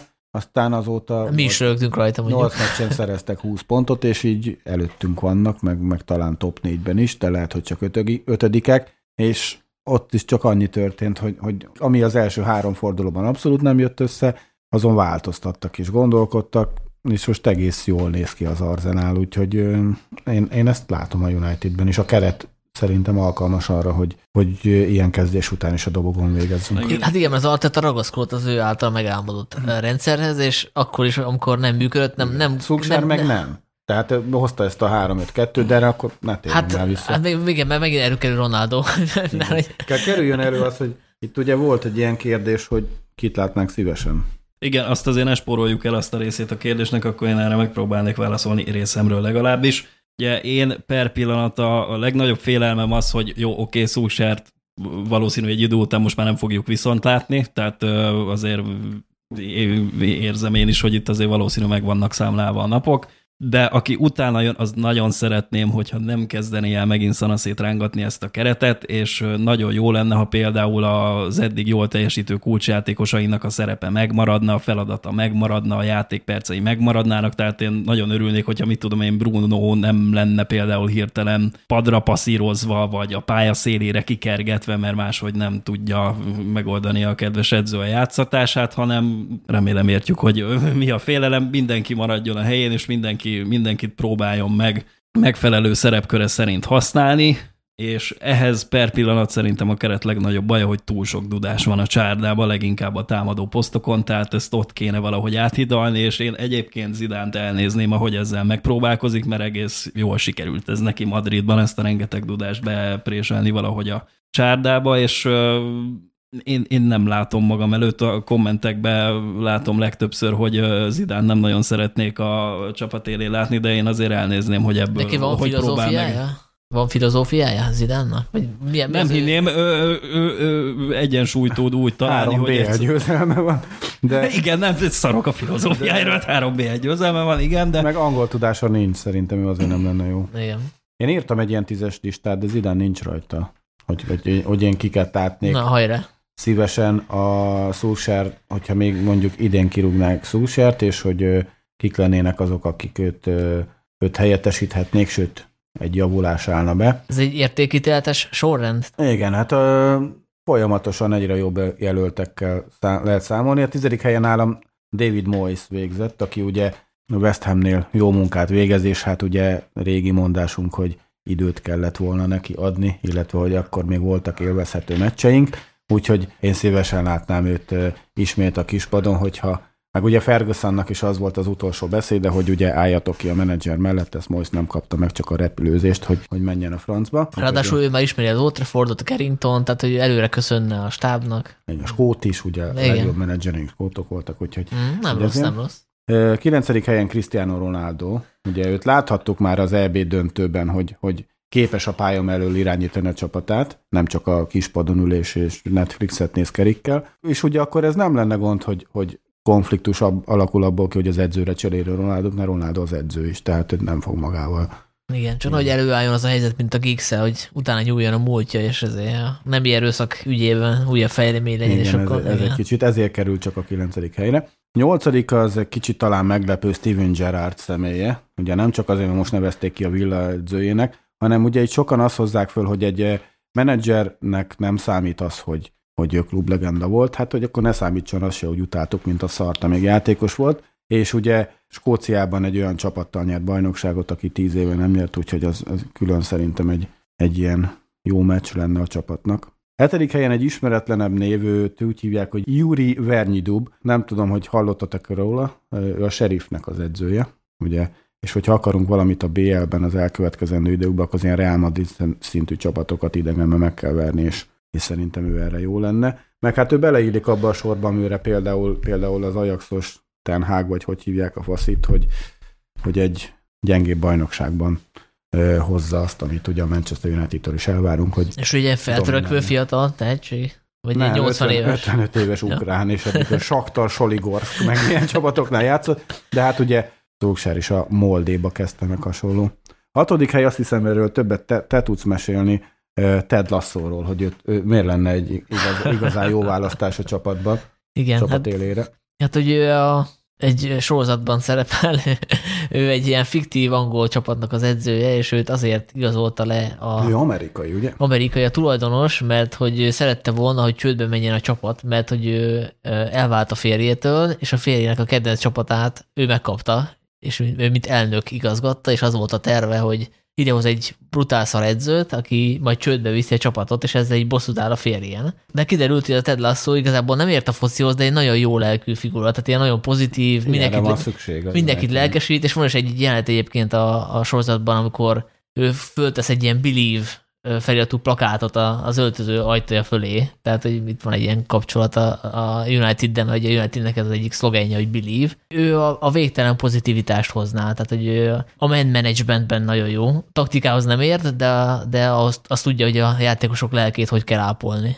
Jó választás. Ötödik helyen pedig nem másra áll, mint Ole Gunnar Solskjaer, mégpedig azért, mert hogy amikor ő ide került és ideiglenes edző volt, akkor ő ugye 10 meccset nyert, vagy 11-ből 10 Szerintem ez nagyon jó megoldás lenne, hogy kirúgnánk és felvennénk újra, mint interim menedzser, és akkor simán behoznánk a top 4-be a csapatot, és talán ki se kéne nevezni állandóra, hanem mindig egy ilyen, egy ilyen hónapról hónapra szerződéssel. Akkor úgy kéne, bocsánat, mint a Oroszországban megy, amikor a Butyi meg a medvegye cserélgetik egymást a pozícióban, tehát hogy leváltani a szúsiját, kinevezni Keriket, aztán Keriket egy hét múlva leváltani szúsijára. Pontosan nem kell állandó menedzser, mert interim menedzserek Gixnek is jó, jó mérlege volt. A negyedik helyre én Márki Zaj Péter tettem, őt azért, mert hogy ugye nagyon szétszakadt most a, a United drukkerek tábora, hogy Ole out, meg bízunk Koléba, és hát ő tudná ezt egyesíteni, sőt még így a bizonytalan Liverpool drukkereket is szerintem meg tudná szólítani, akik már unják ezt a kloppféle ilyen, ilyen húsdaráló focit, úgyhogy szerintem ő egy ilyen kompromisszumos megoldás lenne. Ráadásul beszél négy, négy-öt nyelvet, idegen nyelvet, úgyhogy tudnak kommunikálni mindenkivel. Abszolút, de nála is jobb lenne egyébként, ha Al Pacino-t neveznénk ki. Őt ugye mindenki ismeri a beszédét, a, a 15 perc, negyed órás szünetben le tudná adni mindig ezt a, ezt a minden héten háború do- dolgot, és nem mellesleg így a mai fociban azért egyre fontosabb a színészkedés. Tehát, hogyha Al Pacino tanítaná nekünk, hogy hogyan kell egy-egy ellenfél elcsúszott szerelési kísérlet után, után verni a padlót, vagy úgy reklamálni a bíróval, hogy ez valóban hitelesnek tűnjön. Szerintem ő azért megérne egy próbát, bár az életkora az egy kicsit így a, a kinevezése ellen szól. Meg hát ugye ez a trend, hogy a amerikaiak így szerepet vállalnak az angol fociba. Ugye most volt a hír, hogy a Ryan Reynolds megvette a, a, igen, a, a Velszi Wrexhamet megvették. ötödosztályú Wrexhamet. Szintén egy ilyen idős, idős jelölt van a második helyen, ő Szürke Gandalf, aki pedig hát így most így csodára van szükségünk, meg hát egy ilyen hosszú utazásnak az elején állunk, hogyha kinevezünk egy edzőt, és, és ő azért ezt jól le tudja menedzselni, tehát azért szerintem őt, őt, őt, ő megérne egy misét, és ennél csak egy, egy jobb, aki az első helyre került, ez pedig egy, hát a Facebookról random kiválasztani egy kommentelőt a Manchester United hivatalos oldal alatt, mert hát ők, ők azért mindent jobban tudnak, mint Solskjaer, meg tehát mindenképpen fejlődés lenne, és hát ezzel a Van de Beek fanklubot is kielégíteni ugye a vezetőség, tehát Nekem, nekem ez a tippem. Hogyha Szulsát meg idén kirúgják, akkor szerintem, szerintem egy ilyen Facebookos kommentelőt kéne kinevezni. Marketing szempontból sem rossz ez, ugye afrikai piac, illetve, illetve az, hogy te is lehetsz a United menedzsere, és hát egy kommentelők azok mindent tudnak, tehát man management, taktika, minden. Én, én, én rábíznám a feladatot. Ilyen egyébként a viccet félretével volt már, hogy egy uh, ilyen alacsonyabb osztályban szereplő csapat kiszervezte a kezdőcsapat összeállítását a, a szurkolóknak, és így megszavaztatta a neten, hogy mi legyen a kezdő. Eleve mondjuk a, a szurkolók azok valamilyen módon részt is vásároltak a klubból, tehát hogy ezért szólhattak bele. Ha komolyan vesszük a kérdést, akkor én részben Krisszel értek egyet, tehát hogy annak nincs értelme, hogy idehozunk egy random edzőt, aki teljesen más filozófiában, felállásban játszhatná a csapatot, tehát olyas valakit kell hozni, aki jelenlegi kerettel tud valamit kezdeni. Egyrészt, mert kurva sokat költöttünk erre a keretre, tehát az most szerintem nem fér bele, kikukázzuk a fél, fél keretet, és idehozunk másfajta játékosokat, tehát mondjuk nem tudom, jön egy Conte, vagy valaki, aki hasonló filozófiában játszhatná a csapatot, és akkor most vásárolni kell, nem tudom, wingbackeket, meg, meg, meg olyan rendszert fog felállítani, ahol mondjuk a, a Rashford, Greenwood, Bruno, Sancho négyesből mondjuk csak kettő játszik egyszerre. Tehát, hogy a jelenlegi keret erőségeihez kell szabni az új edzőt, tehát, hogy meg kell nézni, hogy ők mit tudnak. Az új edző mit tud nyújtani. Lehetne azért. Lehet kukázni, persze, hát egy nyilvánvaló, hogy mondjuk Marcialnak szerintem a hosszú jövőjét nincsen. Ugye a Mata ott van a keretben, teljesen fölöslegesen. Hát neki már inkább az öltözőbe van inkább szerintem hát én, szerepe. Meg, meg én olyan arcokra is gondolok, akik még így kerettagok, de szerintem semmi keresni valójuk.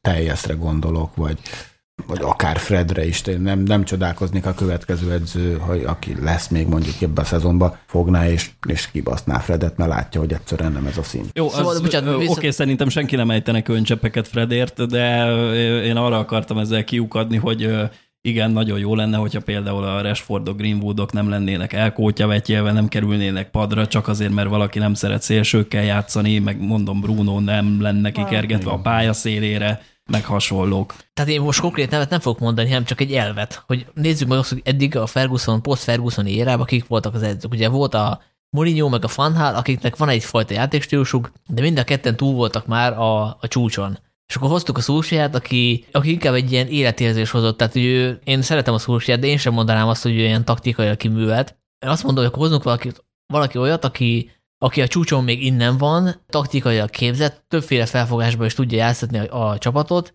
és nem egy nagy nevet. Ezért nem hoznám mondjuk az idánt, mert ő, ő nem a taktikájáról híres, ezért nem hoznám a kontét, hanem akkor, akkor tényleg a, nem tudom, az Ajaxos arcot, vagy a, akár még a Graham Pottert is elnézném itt, vagy nem tudom, vagy bárkit, aki, akiről el tudom képzelni, hogy tud alkalmazkodni az ellenfelekhez, és akár meccs közben is bele tud nyúlni a játékba. Mondjuk abban szerintem pont elég jó szólsár hogy meccs közben belenyúljon a játékban, nem véletlen ez a sok második. Most már, most már inkább azt, azt szeretnénk látni, hogy nem kell meccs közben belenyúlni. Igen, hogy nem kapunk. Hogy, hogy most már végre mi, mi kezdünk meg normálisan. Én, tudom, én jó, túlzottan optimista vagyok, meg én, én kicsit rózsaszín szemüvegen keresztül látom a dolgokat, de az ellen én nem tudom, hogy lehet felkészülni, hogy az ellenfél belövi az első helyzetét mindig, meg az első két helyzetét, vagy a City ellen nem is. Nem kell engedni, hogy belőle.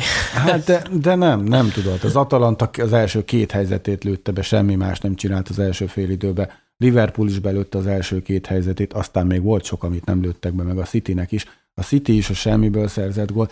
Ezekkel nem, és én, én azt Jó, csak az a probléma, hogy a, a játéképe is olyan volt a City ellen, meg a Liverpool ellen is, hogyha basszus nem, a, nem 10 perc alatt szereznek vezetést, akkor 15. Na jó, de láttuk például, én láttam a City-Liverpool meccset is, ott a Liverpool tényleg kutyaszar volt az első fél időben, semmit nem csináltak. De mivel nem lőtte be a City helyzeteit, meg volt az a, az a feltámadás, hogy, hogy, hogy utána, utána jobbak lettek, és X is, X is lett az a meccs, ugye? Igen.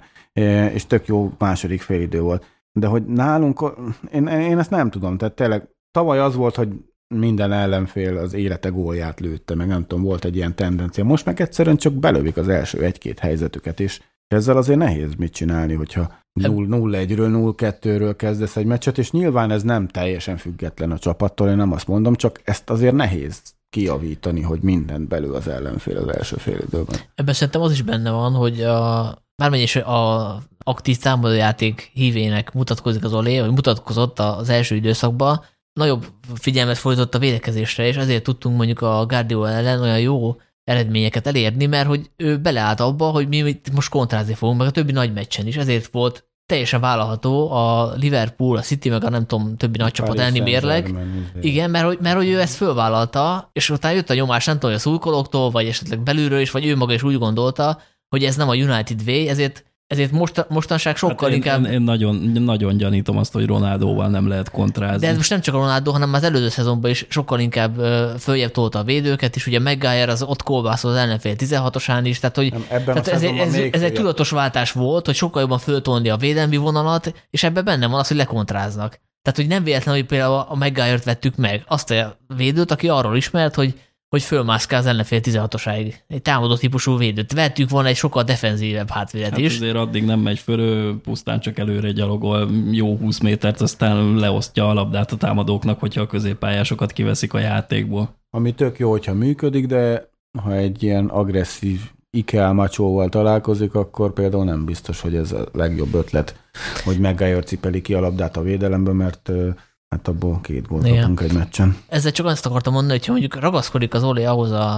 a szisztémához, amivel verte mondjuk a City-t, meg a nagyobb csapatokat, annak idején a PSG-t, akkor lehet, hogy most nem lennénk ilyen szarba, de ő úgy gondolta, hogy ez nem elég, hanem nem, nem eléggé United v és, és lehet, hogy ez benne van. Azért Oli eléggé ragaszkodik ez a 4-2-3-1-hez, tehát a meccsek 90%-án ezt játszottuk, amíg nem jött ez a ez a Liverpool elleni zakó, és mondom, de csak arra tudok visszatérni, hogy, hogy ha e, ő így most megpróbál defenzívebb játékot játszatni ezzel a kerettel, akkor a saját sírját fogja megásni, mert ezzel, ezzel nem fogunk följebb lépni a tabellán, maximum megállunk ezen a szinten. Enyeger kérdezi, hogy milyen felállásban játszhatnátok a csapatot, úgyhogy uh, akkor most menjünk át, futball, Jó, hát ez menjünk át futballmenedzserbe. Az úgyis a kedvenc játékunk, hát uh, Szerintem az a 4-3-1, az kb. kőbe van vésve, mert szélsők azért lássuk be, hogy kellenek, van belőle néhány. Brunót is senki épeszű ember nem tenné se a padra, se a pályaszélére, se hova máshova,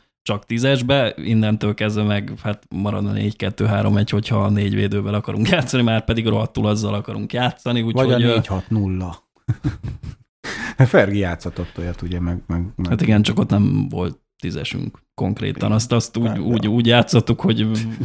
Le, lehetne egyébként ezt variálni, hogy ez a 4-2-3 egy, picit legyen más, más ellenfelek ellen, amit én nem látok, és ezt talán egy picit túlsár számlájára írom, hogy néha valóban lehetne ez egy háromfős középpálya, vagy néha lehetne ez inkább egy ilyen 4-2-4, ami csak ilyen 5-10 percekre szoktunk látni meccsek közben, főleg mikor nincs nálunk a labda, és Bruno megy előre pressingelni a csatár mellé.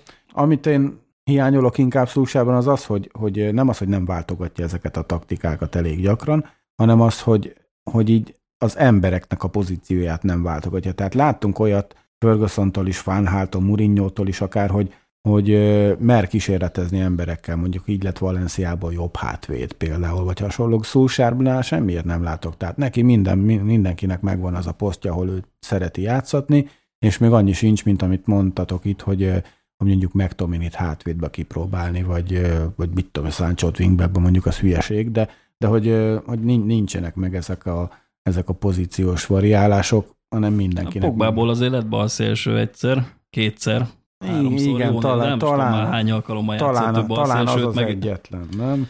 Hát ő Juventusban is ezt. És meg Só játszott középső hátvédet három védős rendszerbe, de az se rendszeresen. Tehát én nem látom ezt a nagy mm, próbálkozás. Tehát Szúsárnak minden, nyilván mindenkinek Szúsár fejében ott van mellette egy cédula, hogy ő középső, középpályás, ő jobb hátvéd, vagy hasonló, és ez, ez egy kicsit kihat arra, hogy meccs közben nem biztos, hogy tud változtatni azzal, hogy egy embert máshová helyez. Enyeger kérdésének második fele, hogy hogyan bontanátok meg a megfred pár? Hm, ollóval. Tudom. Eladással. Ö, igen, kicsit nehezen tudom értelmezni a kérdést, de gondolom akkor az lenne a kérdés, hogy ki alkossa azt a két fős középpályát a védelem előtt. Hát ö, olyan sok opciónk azért nincs, tehát ö, olyan Donival nyilván, mert más nem tudunk most már helyettük bepasszírozni oda, mert nincs annyira rövid a középpályánk, hogy nincs egy épkézláb játékosunk, akit oda be lehetne kergetni. Nyilván Doni az, csak ő nem egy, nem egy bábú, akit oda kell szögelni a védelem elé, mert az úgy nem nagyon fog működni. Azt hiszem Erzsé írta, hogy ő visszahívna Garnert kölcsönből, hogy Doni miatt tapadozzon. Tehát... Hát ők viccek hívem, amikor kiderült, hogy nem tudunk hozni egy ö, új védekező középás, vagy egy holding midfieldert, akkor, akkor valamit erre lépni kellett volna, és vagy promotálni valakit az ifiből, vagy visszahozni a Gardnert. egy jó évet, mert az, az még azt szerintem úgy... Na jó, egy 25 éves Maticsot ott elnéznénk, igen, de keresse meg valaki nekünk a következő 25 éves Maticsot, ez lenne a Szerintem 25 évesen még lehet, hogy nem is izé, ez volt a posztja. Benficába játszott még. Mert ő neki támadó, persze. nem?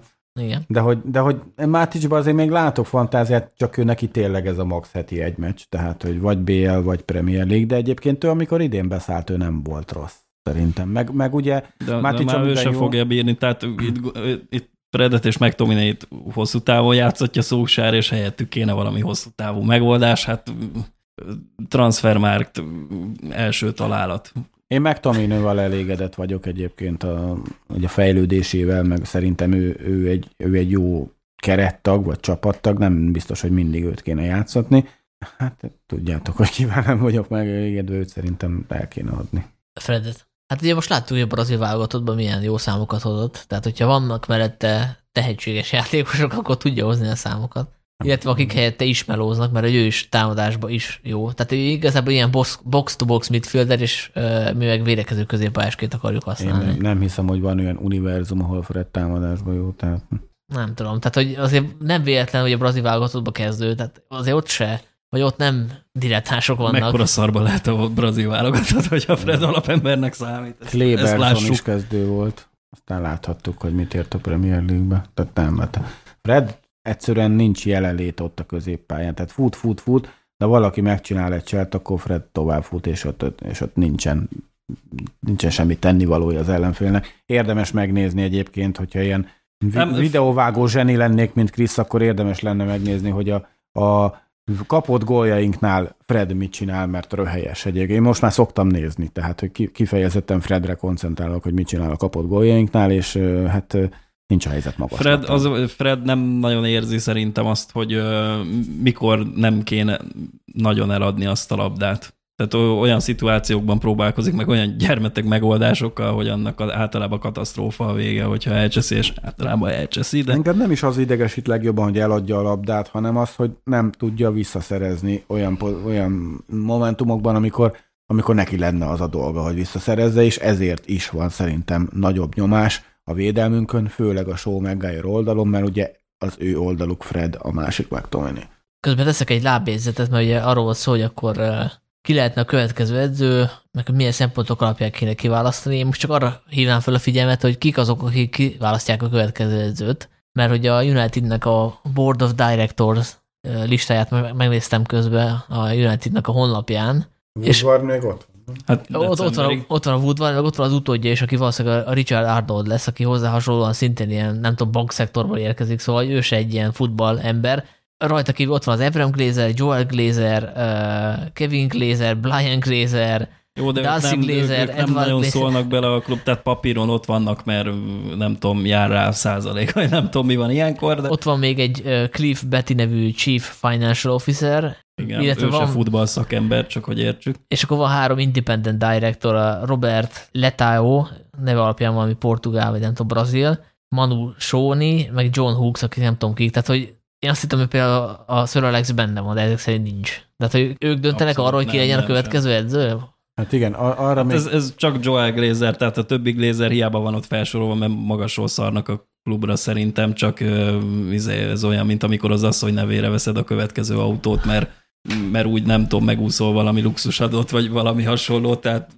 Igen, itt a, azon is el lehet gondolkodni, hogy most Szúksár, akkor a negyedik menedzser, aki nem jön be, ugye nyolc év alatt, ott azért nem biztos, hogy feltétlenül a menedzser. Igen, az, tehát legtöbbször átugrunk a fölött, a tény fölött, hogy a board ettől még nyilván nem lesz kompetensebb ö, szakmai kérdésekben már, ami a labdarúgást illeti, tehát ö, a mi bordunk, én szerintem per pillanat arra képes, mint a, nem tudom, az összes többi ilyen klub, hogy ha elérhetővé válik egy edző, akkor lecsap rá, és reménykedik, hogy hát ha kihúzzák a lottó szelvényét, mint a Chelsea-nek Tuhellel, mert én azért ott se látom, hogy ott olyan, ö, olyan tudatos építkezés lett volna, mint mondjuk a City-nél, ahol már évek... Szoktál évek... meccset nézni? Hát sajnos előfordul, igen. igen. Tehát én azért azt sem akar, jó, BL-t nyertek, meg, meg valószínűleg dobogón végeznek. Jó, de... azt nem, nem azt mondom, hogy tetszik a Chelsea játék, hát csak azt, hogy neki kurvára kiúzták a lottószelvényüket, mert mindenki erről álmodik, gyakorlatilag a, a mindenféle földgázzal, meg olajjal, meg mindenféle egyéb hasonló milliárdosok pénz által meghajtott klubok, hogy gyakorlatilag finguk nincs, így belenyúlnak a, a levesbe, kihúznak onnan valakit, és majd hát, ha megnyeri nekünk a bajnokok ligáját, mint ahogy a Tuel csinálta a Chelsea-vel, hogy évközben átvette az irányítást, és ebben reménykedik mindenki, és szerintem mi is ez a klub vagyunk egyébként. Igen. Hát azt vágott, és... hogy Abramovics mióta átvette a Chelsea-t, több menedzser csere volt, mint a West Bromnál, akik kiestek mondjuk négyszer ezen az idő alatt. Tehát, hogy ott aztán tényleg így kilóra veszik az edzőket. Nem, én, én szívem szerint valami olyasmi procedúrát látnék, mint ami a City-nél volt, hogy ott jóval Guardiola érkezés előtt már ki volt ott taposva az út, úgy, jó, mondjuk úgy a... lett összeválogatva a stáb, meg úgy lett összeválogatva a, a, a mit tudom én, a játékos keresők, minden, és, és akkor egyszer csak a végén tényleg érkezett Guardiola, és...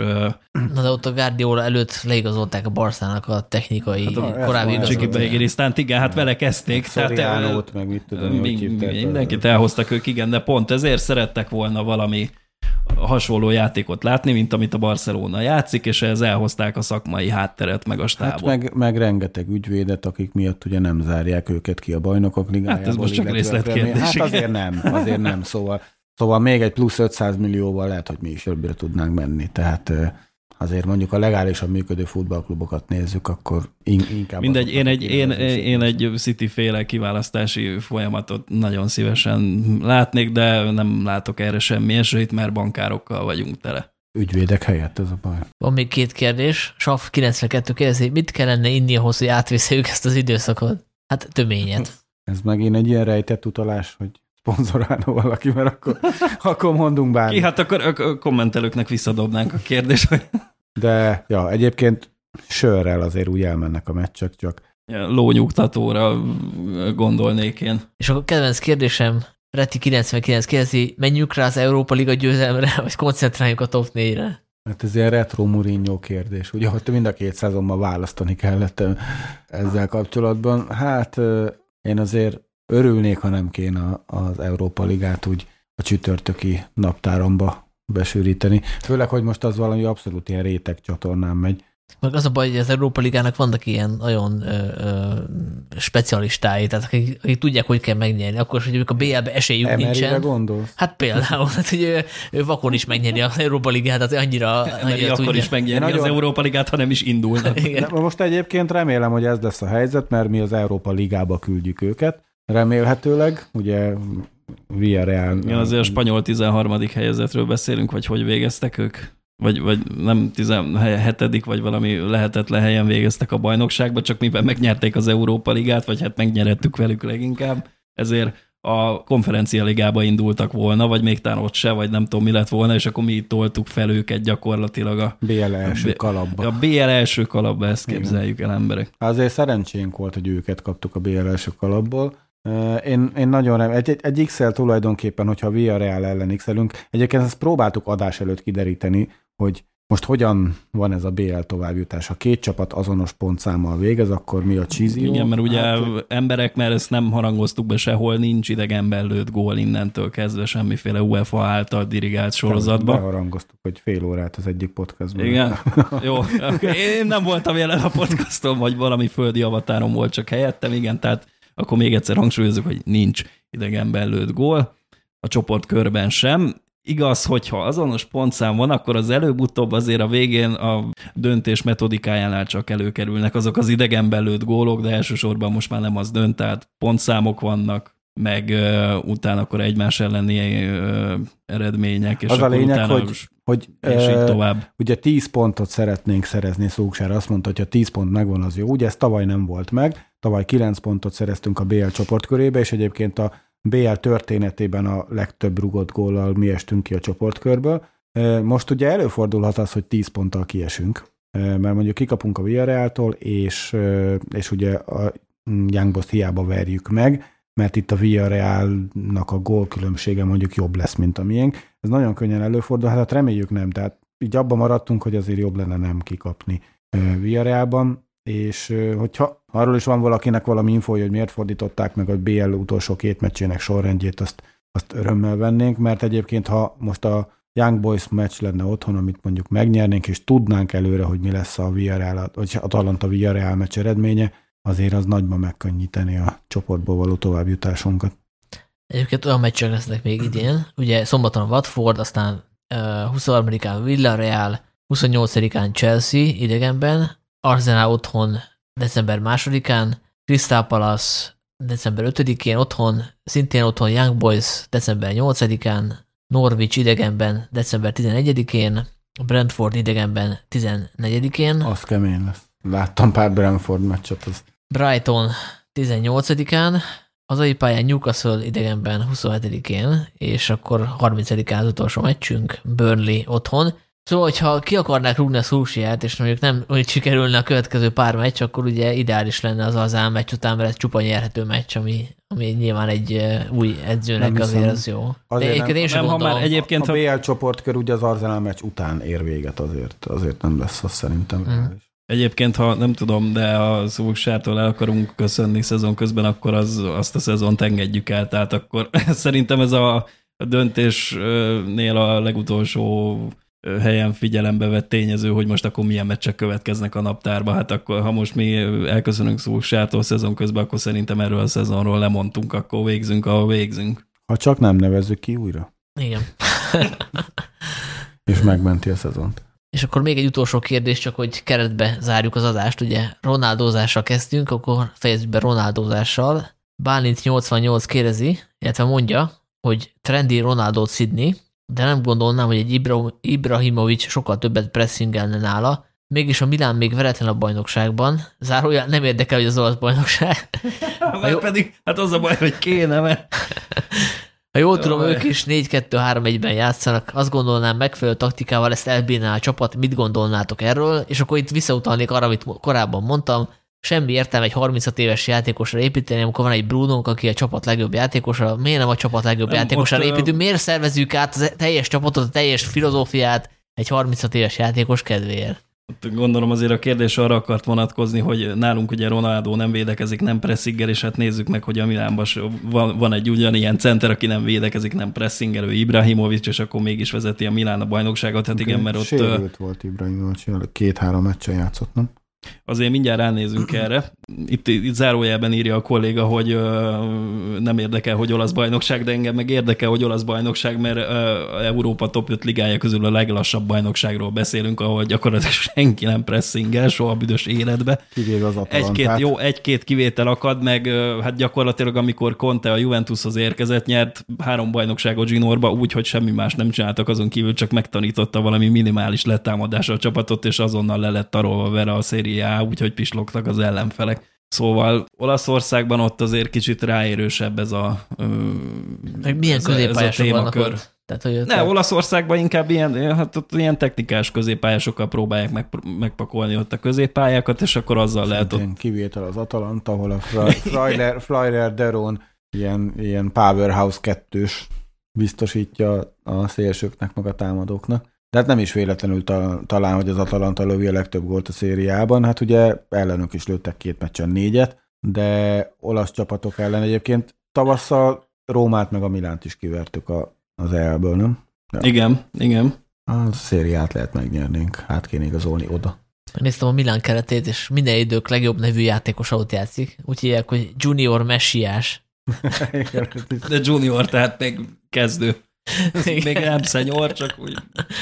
Na jó, Ibrahimovic egyébként eddig háromszor lépett kezdőként pályára, és akkor van három gólja, meg 284 ö, perce, nem? perce, igen, így van a Milánban, és akkor hol tart a Serie A 10.